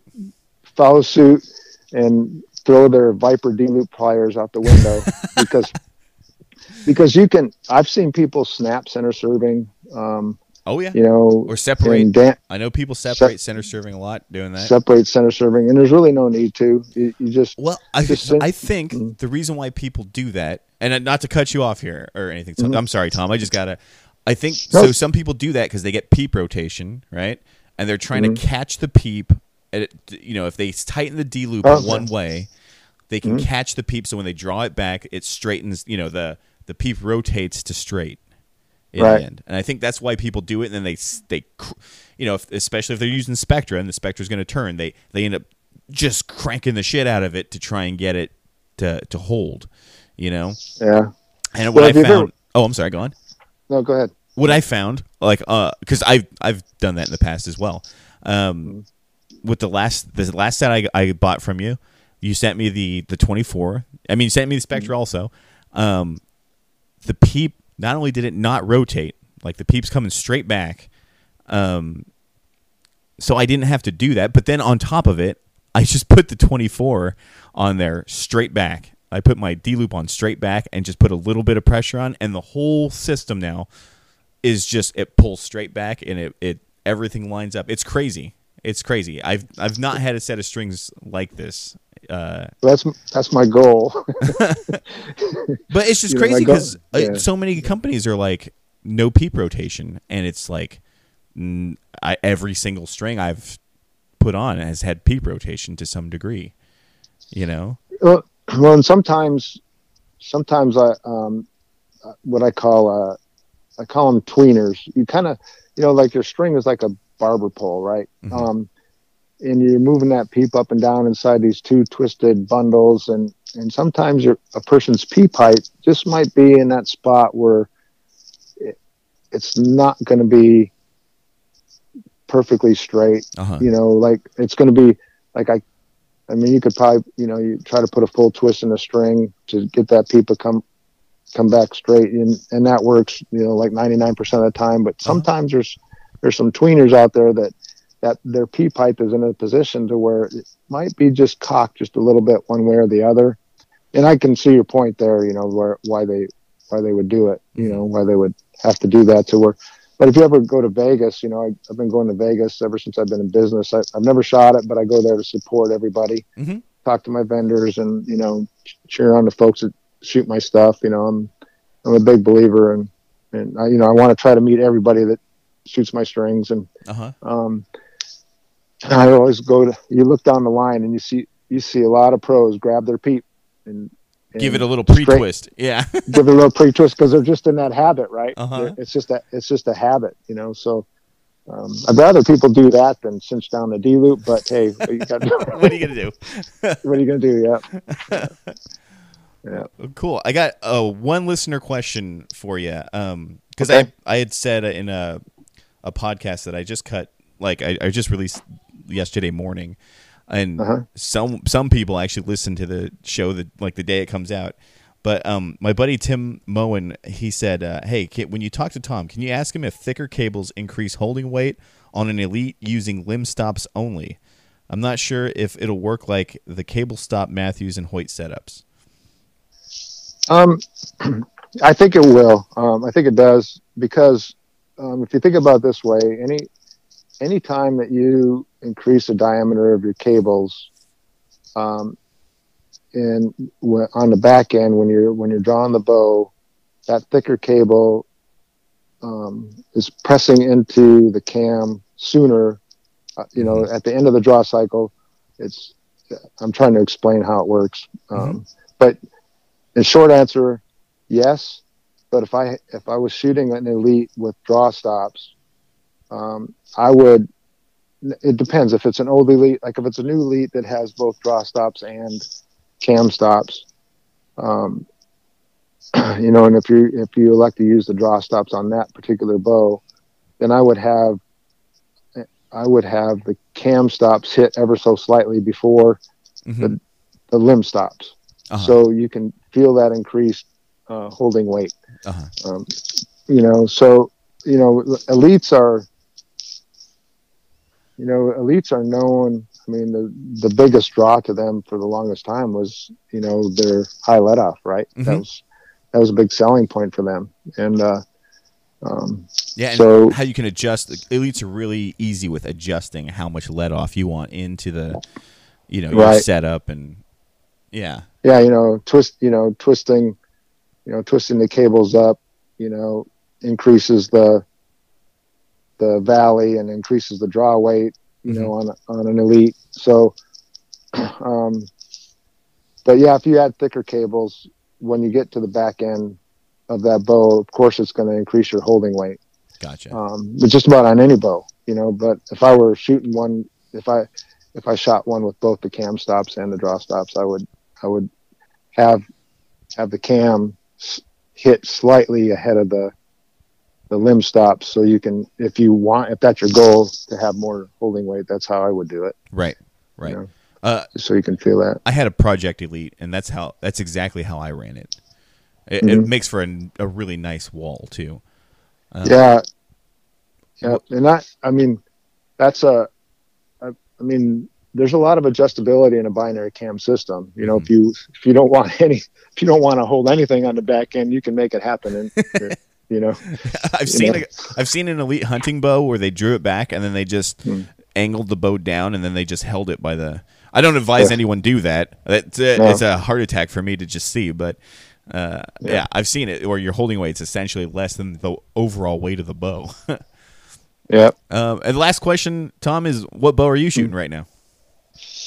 Well, my wife, my wife calls it bow of the week, bow of the month. yeah, That part about my genre, uh, you know, I get to shoot every, you know, people buy these bows and they'll say, like I have a, I have a brand new RX-7 Ultra in the shop in the box, never been set up, you know, so people send me their bows from all over the country uh huh. for me to put strings on, set up, you know, I'll, You get to test No. them all.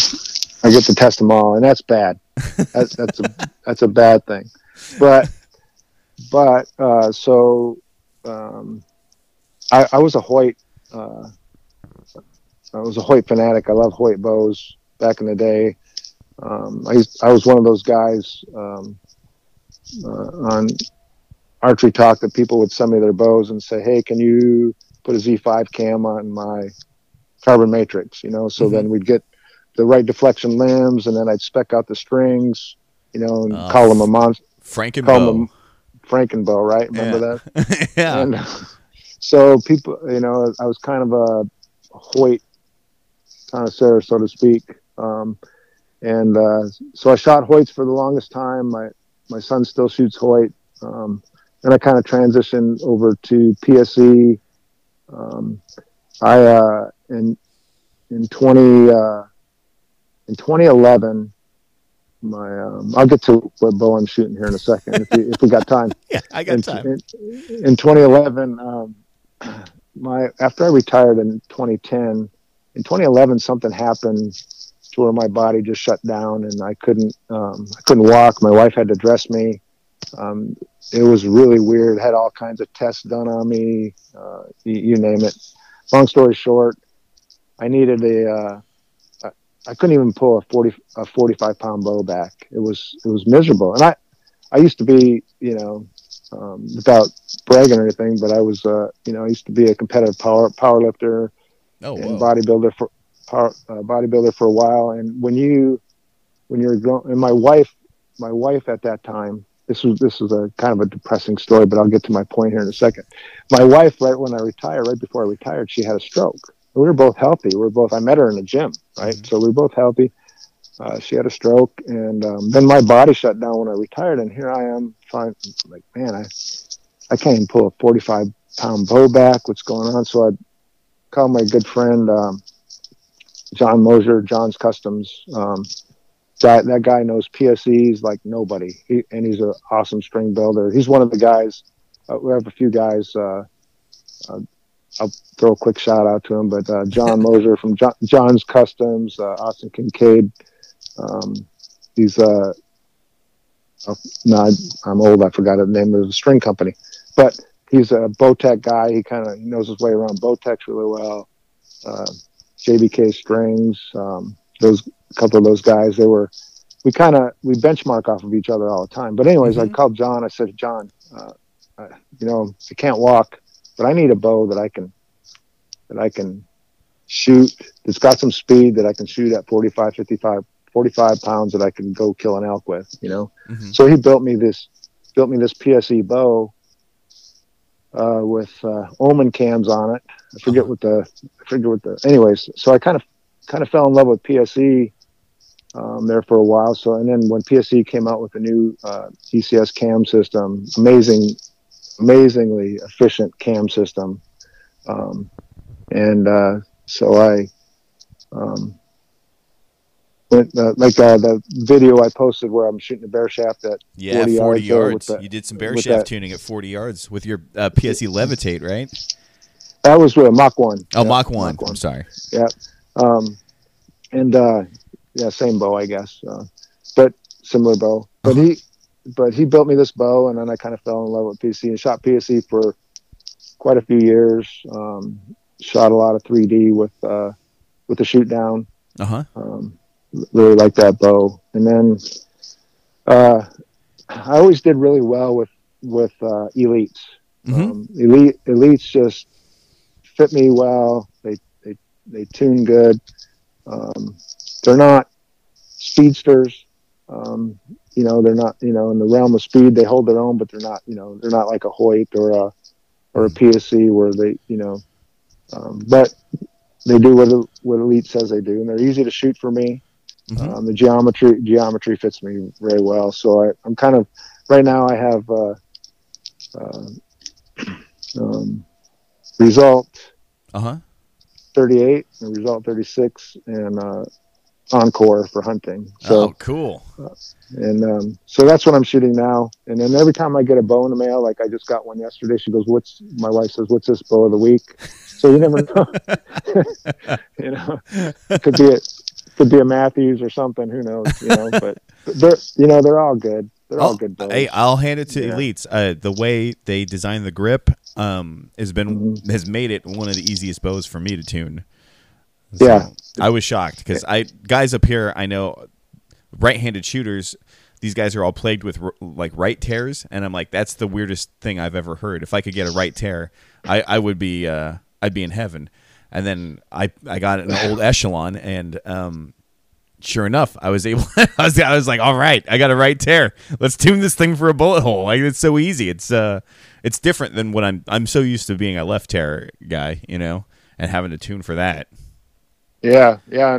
Well, if you like right tears, uh, the Hoyts, the Hoyts are the new Hoyts, the Uh-huh. you know the RX sevens and stuff. Um, right out of the box, they they've got a To me, that's a good lot of- sign. Uh, To me, that's a good sign because it means that you're Yeah. at a point where you can, like, if I get a right tear, if it's not crazy, it's an arrow rest. I can just bump the arrow rest, perfect. But uh, almost always left tears involve me shimming a cam or you know Yep. top hatting over Yep. one way. And it's no, normally Yeah, I, I- find it in the grip is where it is. Like the you know is such a huge part of where that bow's going to tune. Oh yeah, yep. And that's one of the things that I work on with a lot of new shooters when they come to the shop, or even old shooters. You know, they're, you know, you know the first, you know, the first. It's not a be all end all, but when you're paper tuning, you know, these people either have too much palm into their grip, or they're Mhm. got too much face contact or something, and you know they'll be getting these left tears, and um, it's uh, you know, once you straighten out that grip, you know, you can you can fix a lot of A lot A of lot of stuff. you can even get of that stuff. bare shafts to tune very Yep. nicely. Yeah. Well, So cool. uh, hey, thank you. Uh, you know, is there anything you want to Mhm. add, uh, Tom? Let me see. Um, um, like tuning uh, uh, ATAs and brace height. Oh yeah. um, so I I um I I think my for anybody installing strings and and cables, uh, you know, is probably uh, my w- number one recommendation is is if they have a tune chart or a spec sheet or something, get real familiar with your bow Mm-hmm. because I'll have I'll have people like somebody will get a set of my strings and they'll say, well, you know, um, hey Tom, I, uh, I I couldn't get I couldn't get my uh, um, I'll give you an example. Say an Invicta 37, right? Mhm. Say I couldn't get my Invicta 37. Um, I had to I had to uh, put or take twist out to get my uh, bow to 37 inches axle to axle. I'm like, did you look at the spec sheet? Because because an Invicta 37, there's not one not one of their bows is 37 inches axle to axle. It's usually like the like the number one base cam is like I think it's 36 and a half. Number two is like 36 and seven eighths. You know, on the SVX cam and the DCX cam is, you know, 37 and a half and from 36 and three quarter to 37 and a half. It's not, you know, it's not 37, right? so they're trying, they're trying to get their 37 inch bow. They advertise it as 37. So, so I always tell folks, look, axle to axle and brace heights are just a, they're manufacturers approximates, right? Poundage, poundage, and and uh, your your poundage and your draw length should be your number one concern Mm-hmm. or number one and number two concerns. But but Invicta 37, if you'll if you try to get that bow to 37 inches ax, axle to axle in your brace height, You are Um, 100 percent right. I just pulled up the tune chart. Yeah, it, that's just one example. If Same you go to thing with- 37, you'll be wrong no matter what. If you shoot an SVX cam, you'll be wrong no matter what your draw length is. Yeah, same thing with the 40. You know, there's they have one base cam. I think it's the number one where the excuse me where the axle axle's 40. Uh huh. You know, so get to know your bow. You know, look at the spec sheet if you can. Call the manufacturer. Yeah. Um, here's a, here's another good one, right? Uh, I'll just throw this out there. Um, so that uh, uh, so I'm sure somebody will correct me if I'm wrong, but the Energy 35. Remember the Elite Energy 35? Mhm. Gr- great bow, and uh, you know, you get a set of guys are like, oh man, I can't get that let off. You know, I, I only want to be holding seven pounds on the back end. You know, and Yeah. but I'm at and I'm my axle axle is 35 inches. I'm like, well, why did you untwist my cables? You know, because because the true axle axle according to the spec sheet, I think is like 34 and three quarters plus or minus an eighth. You know, Oh. so so you got to twist the put my twist back in the cables and get it down to 34 and three quarters, and you'll get the let off that you're that you're supposed to have. You know, so there the same thing with uh, I mean, elite elite uh, result. You know, people call it the result 38, right? Mhm. They really don't even call it a 38. They just elite says it's a result, but nowhere do they call it a. Re- but people are saying, "Well, I got the 38 incher." Right. Well, the axle, the axle axle on that's 37 and three quarters according to their spec sheet. So Holy cow. I So- didn't even know that. yeah, so it's just just um, when you when you folks get a bow, if, you know, you take it for what it's worth. Um, poundage more times than not, if you get your poundage correct and your draw length, you know, your draw length and your poundage are main concern. Where the axle to axle and brace height fall into place. It, it you know, if it's with inside uh, a quarter inch of the manufacturer's specs, you know, that you're good, right? Don't because you, you could drive yourself batty trying to get your axle to axle and your brace height exactly the same. Um, there now there's some bone manufacturers out there that or some models of bows out there that are spot on. Like it'll be 36 inches axle axle and seven inch brace height, right? Mhm. That's that that'll be spot on. But a lot of them are they're even bone manufacturers will tell you that those are those are just approximate numbers. They'll advertise uh, uh, got an energy 35. Well, it's not 35 really. It's 34 and three quarters. Uh-huh. You know, so Yeah, or with the, just- a good example is like you said with the Invicta, the SVXs. If you're if you're Yeah. a, a short draw length like myself, you're going to be under 37, and if you're 27 and a half over, you're going to be over an eighth of an inch.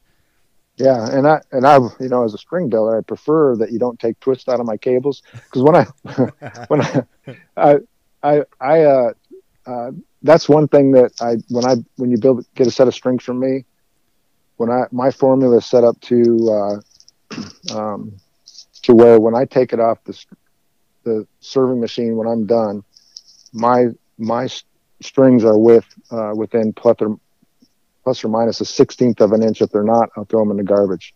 Yeah, I don't, I don't, I don't, I don't build my string and then twist it to length Mhm. or untwist it to length. My strings are what the specs are when they when when they're done serving. And Mhm. and uh, since we're, if you got a second, since we're off that topic, uh, or on that topic, when you measure a set of strings out of the package, if you just lay it on the table, it's going to be three sixteenths to a quarter inch short from Mhm. what you because um, the way strings are measured, it's on a quarter inch post. Industry standards is on a quarter inch post at 100 pounds per 20 seconds. Mhm. So, so if you get a set of strings and it, you say, "Oh, my strings are short," um, well, you know, did you put them? Did you did you measure them at 100 pounds on a quarter inch post for 20 seconds? You know, after 20 Oh. seconds, and uh, so, um, and a lot of times people will take their old strings off out of a press, right? Uh-huh. and then they'll try to put the new strings on and they're like oh these are going to be short i have to press it more well more than likely the strings that you took off probably moved or they they elongated a little bit so you're going to have to press your bow a little bit more hmm you know and then um, then everything should be okay and I, i'm i'm saying that for all string builders benefit because a lot of us when we talk we're like we all experience the same thing like somebody will say well your strings are short I had to press the bow more. Well, you, you had to press the bow more because you're putting brand new strings on that haven't moved, you know? Mhm. So, Right. um, yeah. Anyways, I, I could go on for hours about that stuff, but No, I love this, man. Uh, Yeah. dude, Yeah. Tom, like this is why I wanted to interview you. Like I have not interviewed. I've had a couple people like, how, how come you're not interviewing any pro shooters right now? And it's like, oh, all right, well, the I will eventually, but most pros are all gonna say something that are inside of a, a McDonald's package, right? It's like, Mhm. my bow shoots great, my strings shoot great, you know. Uh, buy X, Y, and Z brand of this thing that I'm selling, you know. Uh, and I, I wanted to get you on because you're one, you're not a compromised guy, right? Uh, you're a, you know, like you said, a lone wolf. Um, you know, the relationship we have is like, uh, well, you know, I consider you a friend, but I'm a customer also. You know, I'm not getting any uh, uh, sponsorship deal from you. Um, but the other thing is you super knowledgeable. You, you know, I wanted to get a guest on that could educate the people that I listen to this show. That not, you know, you're not going to try to just sell them some stuff. You know, you're right. No, I, I really uh, respect that about you, especially your videos that you post up. It's you testing something and saying, "Hey, you guys, check this out. You can you can do this same test." You know. yeah. It, yeah. I, I mean, I, I like to do stuff like that. I, I, my goal is just to help people. I'm not in it for the money. I just like, people have fun shooting archery.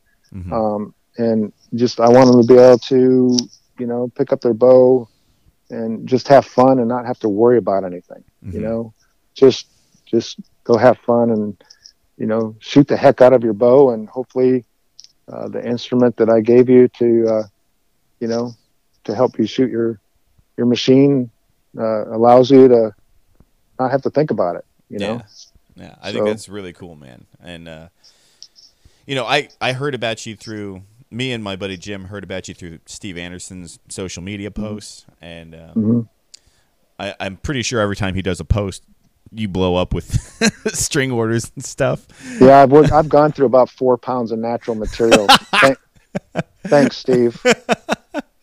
I, I'm I'm no different. I'll push the natural material myself, you know. So uh, it, it, it for for you target guys, um, it's really it's really the way to go. I mean, um, I built. Um, I if I'm I could be wrong. Um, I can't remember, but I I think. I, may, maybe Linda will correct me on this, but I think that she did break that world record with the three colored string. You Really? Know? Um, yeah, I I, I want to say it was purple and white with a pinstripe or something. I could be wrong. I, Mhm. It could have been a solid color string, but the the way that the way I construct them, uh, the way any any string builder, if you if you know what you're doing, you can make a three color, two color string every bit as stable as a solid color string. mhm. Um, but um, I, I think I think there is an advantage to having more strands, like a, a 28 strand natural string. Uh, when you guys shoot a lot of arrows in a lot of you know austere conditions, weather conditions, you know, I, I think that's the way to go. Mhm. You know, I think so too. I think it Yeah. seems like it's out of the box. Uh, well, especially with the strings you're building, like on my bow, a 28. It's a 28 strand natural. Um, it seems like out of the box, it's not moving, and I normally give you know 500 to 1,000 shots, and then I'll check my timing again. You know, and just, no, that's what I tell people all the time. Um, you know, they'll ask me, you know, do I do I need to shoot in the strings or whatever? I'm like, no, just put them on and shoot them. put them on rock and roll. just shoot yeah put them on and, and shoot them you know you know actually by the by the time you're done tuning by the time you by the time you get to installing your peep you know there i mean there's that's enough time probably for the, anybody's strings to settle in anyways right so um but you know they're constructed if they're constructed properly you could you could throw them on at a shoot and go out there and have no problem you know so Right. Well, Um, man, uh, Tom, I, I just wanted to say thanks for uh, being a guest on my show. Uh, is there anything else you want to add? Is there anything I Oh. didn't, didn't cover? But um, yeah, I want to tell Austin if he listens to this that the name of his company is High Voltage Bowstrings. He, Austin Kincaid. yeah, he he knows he knows his way around Bowtechs uh, really well. As a matter of fact, I used to build his strings back in the day. He became a uh, he started building bowstrings and Oh, cool. Um, yeah. So there's uh, the we have those we have a group of guys. I have a group of guys like I said, John John Customs. Uh, he's on the East Coast. Austin lives in New Mexico right now. JBK is up in Maine. Um, we, you know, like I said, I'd be remiss if I didn't, uh, you know, um, you know, not not thank everybody that's helped me throughout the years. I, you know, you don't do this on your own. You just when you you do a lot of benchmarking and and uh, have there's good people out there in archery. They're always willing to help, and I, I appreciate. I Yeah. yeah, I, I appreciate that. I, you know, I, I, like I told you earlier in the, in the podcast here, I don't walk into anywhere or, or, or wake up in the morning, um, without some humility. I, Right. I, I'm, I'm always, I don't, I don't know everything, don't claim to know everything. And I, I learn from somebody every day. Right. So, I, I yeah. you know, I live, uh, I, I walk a very similar path, man, because I think the guy that thinks he knows everything is normally the guy that falls flat on his face. You know? Yeah. Well, you know, with that with that being said, um, you know, my numbers on my website. Um, I, I, like I said, I tune. There's probably not a bow on the planet that I haven't tuned or set up. And if you, uh, uh, except for Gearhead, I haven't done any of those. Do you want Um, to? Do you want to? Bring it on. I mean, I, I'm, I'm like a mad, I'm like a mad scientist, you know, I, I'll, I, I would love to play around with one of those, you know, but, uh, but if, but if anybody's got any questions, I, I don't care. What about the older string- primes? Do you, do you like building the seven uh, the seven string older primes?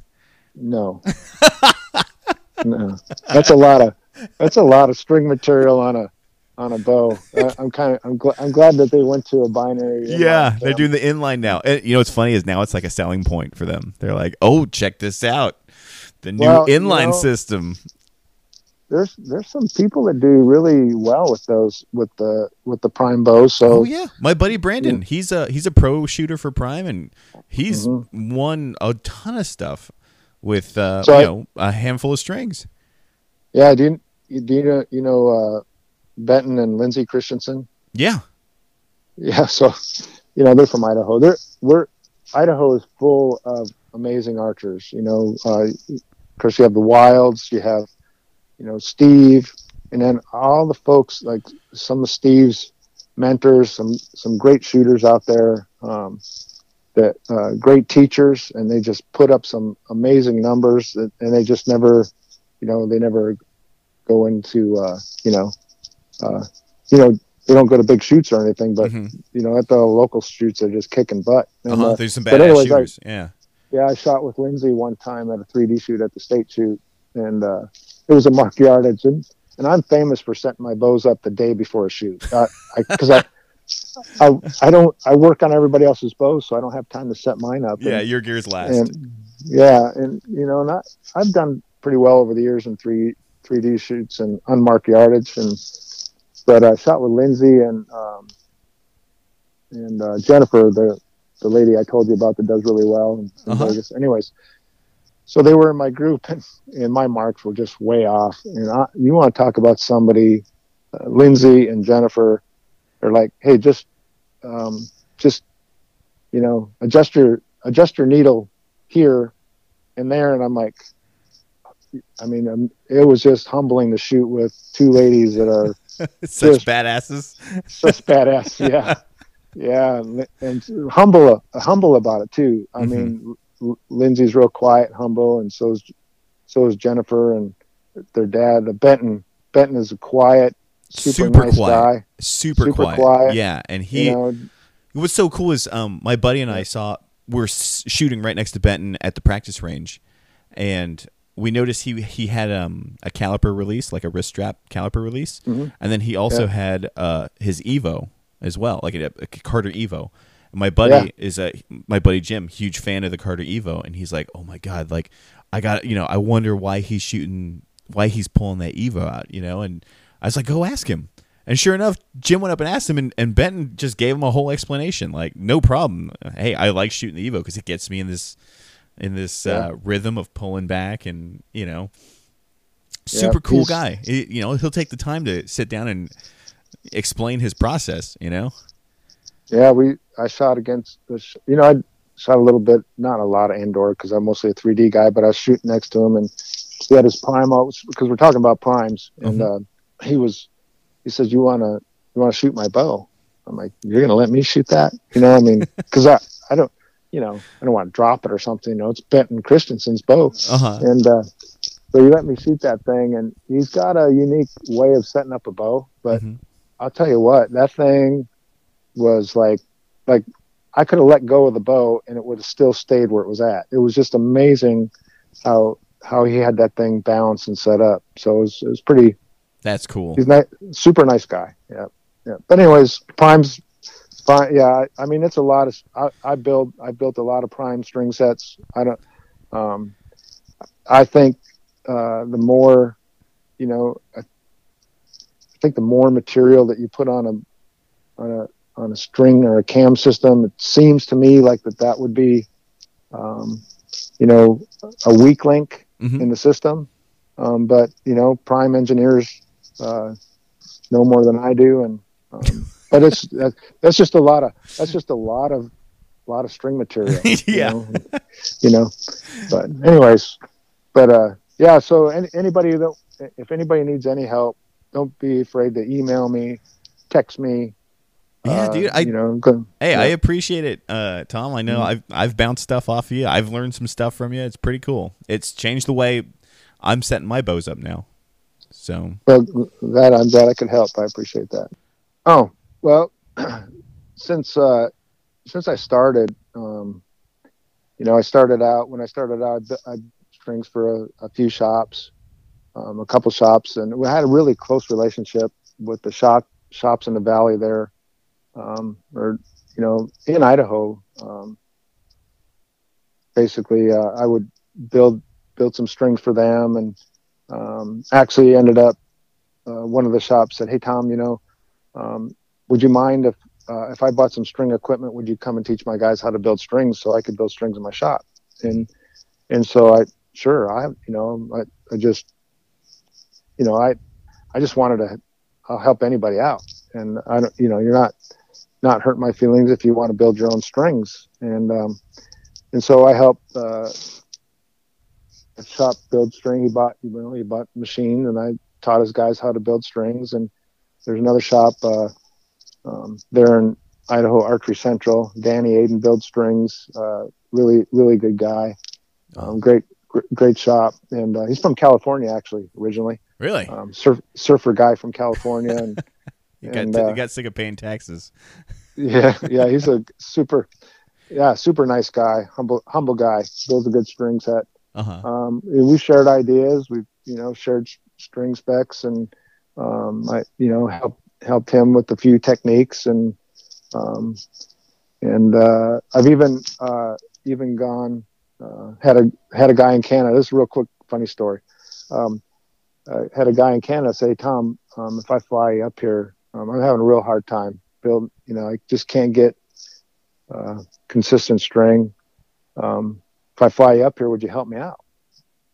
Mhm. I'm like, oh, okay. Um, kind of, I just knew the guy from Archery Talk and then our little string string building group, right? Uh huh. And uh, so flies me up there, and I get the customs, and and the, and the customs goes, so what's your order of business up here, Mister Parkins? And I'm like, um, I'm going to I'm going to see this friend. Go see a friend. He goes, what's your friend's name? I said, I tell him the name. He goes, how'd you meet this friend? And I said, on the internet. so, so the, this guy looks at me. He goes, have you ever, have you ever, uh, like, have you ever personally met him? You just met him on the internet and you're going to see him.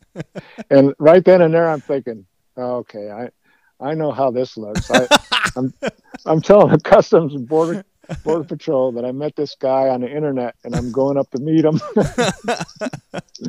and I'm like, how am I going to get myself out of this? I said, I, he goes, well, where, where does your friend live and work? And I'm like, um, I don't know.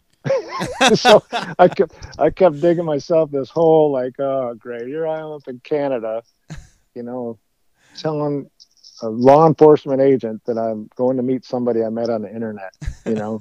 so anyways, I got through customs. So I, I've gone up to, I went up there and, and helped him, uh, figure out what, you know, just little trick to uh, getting his, you know, peep from rotating or, or whatever issues that he was running into. Uh huh. And then, you know, and then since I've been, since everybody, you know, I, you, you can't, you can't take, uh, so I've helped all the shops there. There's another great shop there, Advantage Archery in Twin Falls, Idaho. Uh, Caleb's an amazing guy.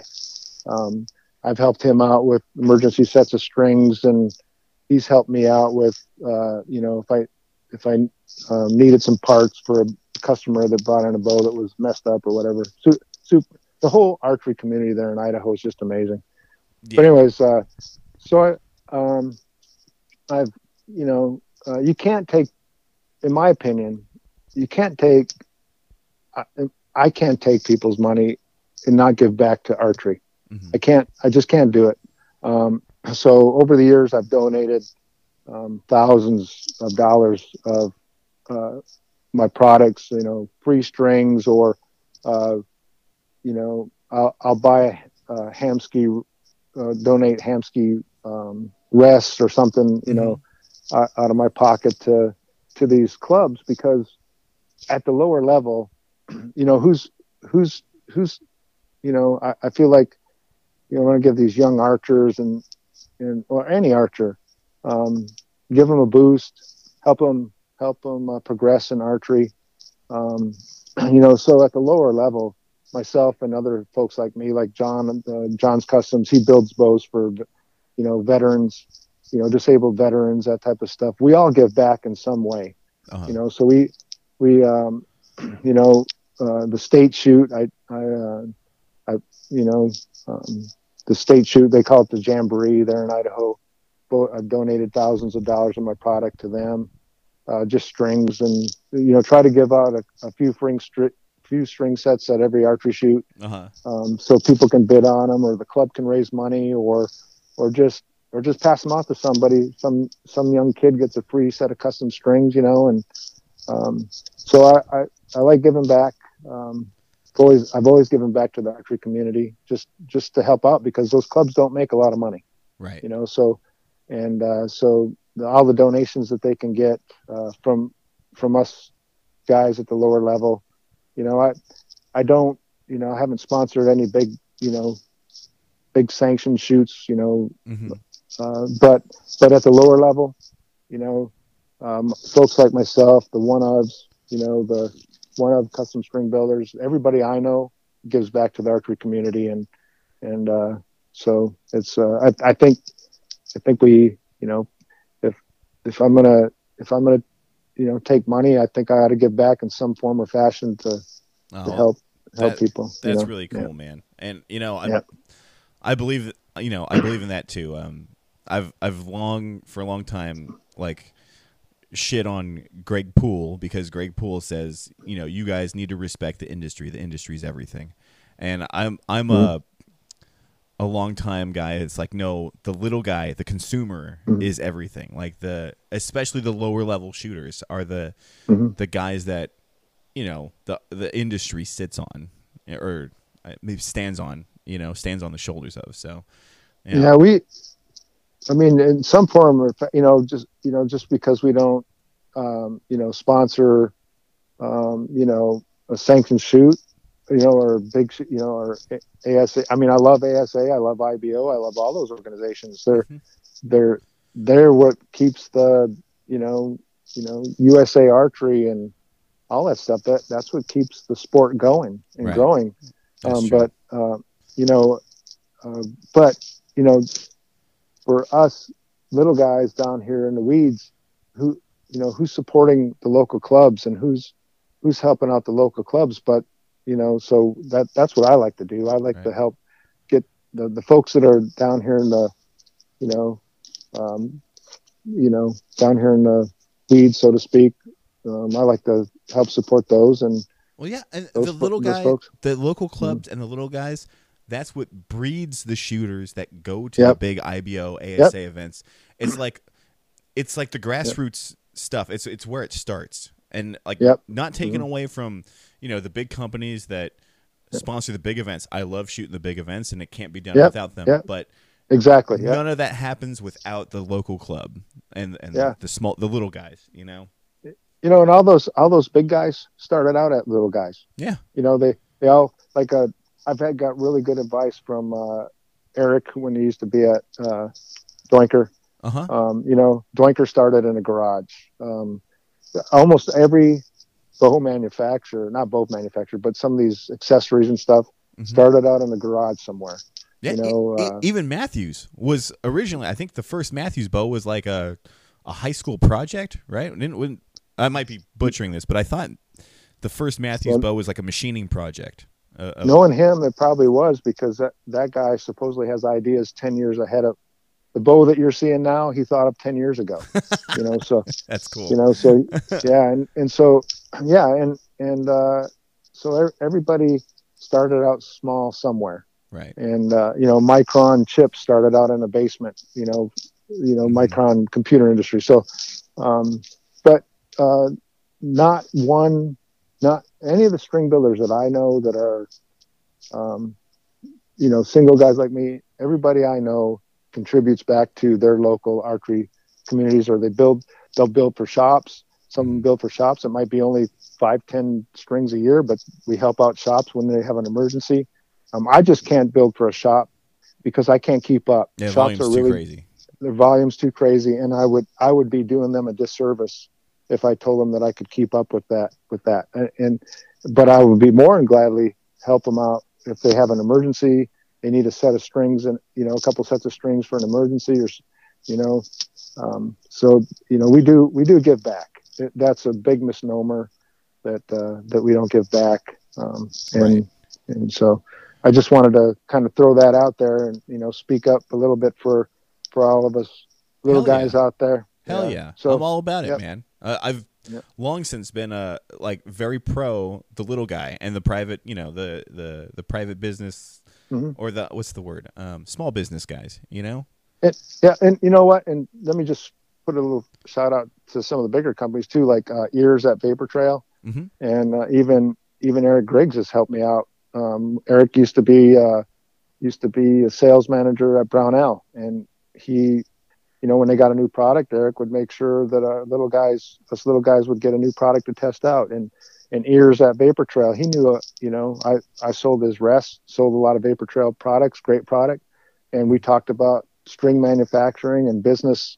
He's helped me out, uh, you know, helped me out with my business. Uh, everybody helps everybody out. There's comp, there's friendly competition out there, and some some rib jabbing and stuff. But archery's archery's a great sport where everybody helps everybody out, and uh, I I truly appreciate it. So Oh, right uh, on, that's man. uh, yep, Eric's cool. So- Eric Griggs is cool. I, I I got to talk to him for a little bit too. After, you know the the way I I talked about strings, he felt the need to, to call and just straighten things out and make sure I wasn't bad mouthing anything. You know, so he's a cool guy. He's a nice guy.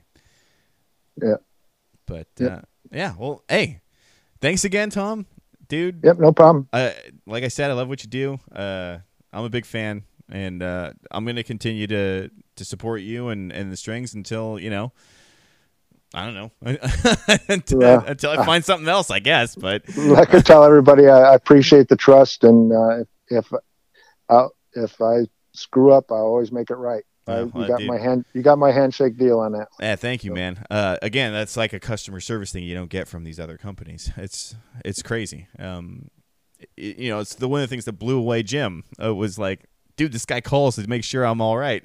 like I was like, oh yeah, dude, me too. Yeah, so yeah. No, I, I, I get that quite often. They're like, "Why are you? Why are you?" Well, I'm just making sure you're okay. Make sure everything went on okay. I mean, and I put out a lot of strings out there, and uh, you know, I'm not joking. Every, one of you guys and gals, I consider my friend. You know, and that's cool. um, yep. So uh, if people want to find you, Tom, they can find you on. Mhm. I found you on Facebook. Uh, Mhm. Which Tom Parkinson's It's Park uh, hyphen N hyphen Sons, right?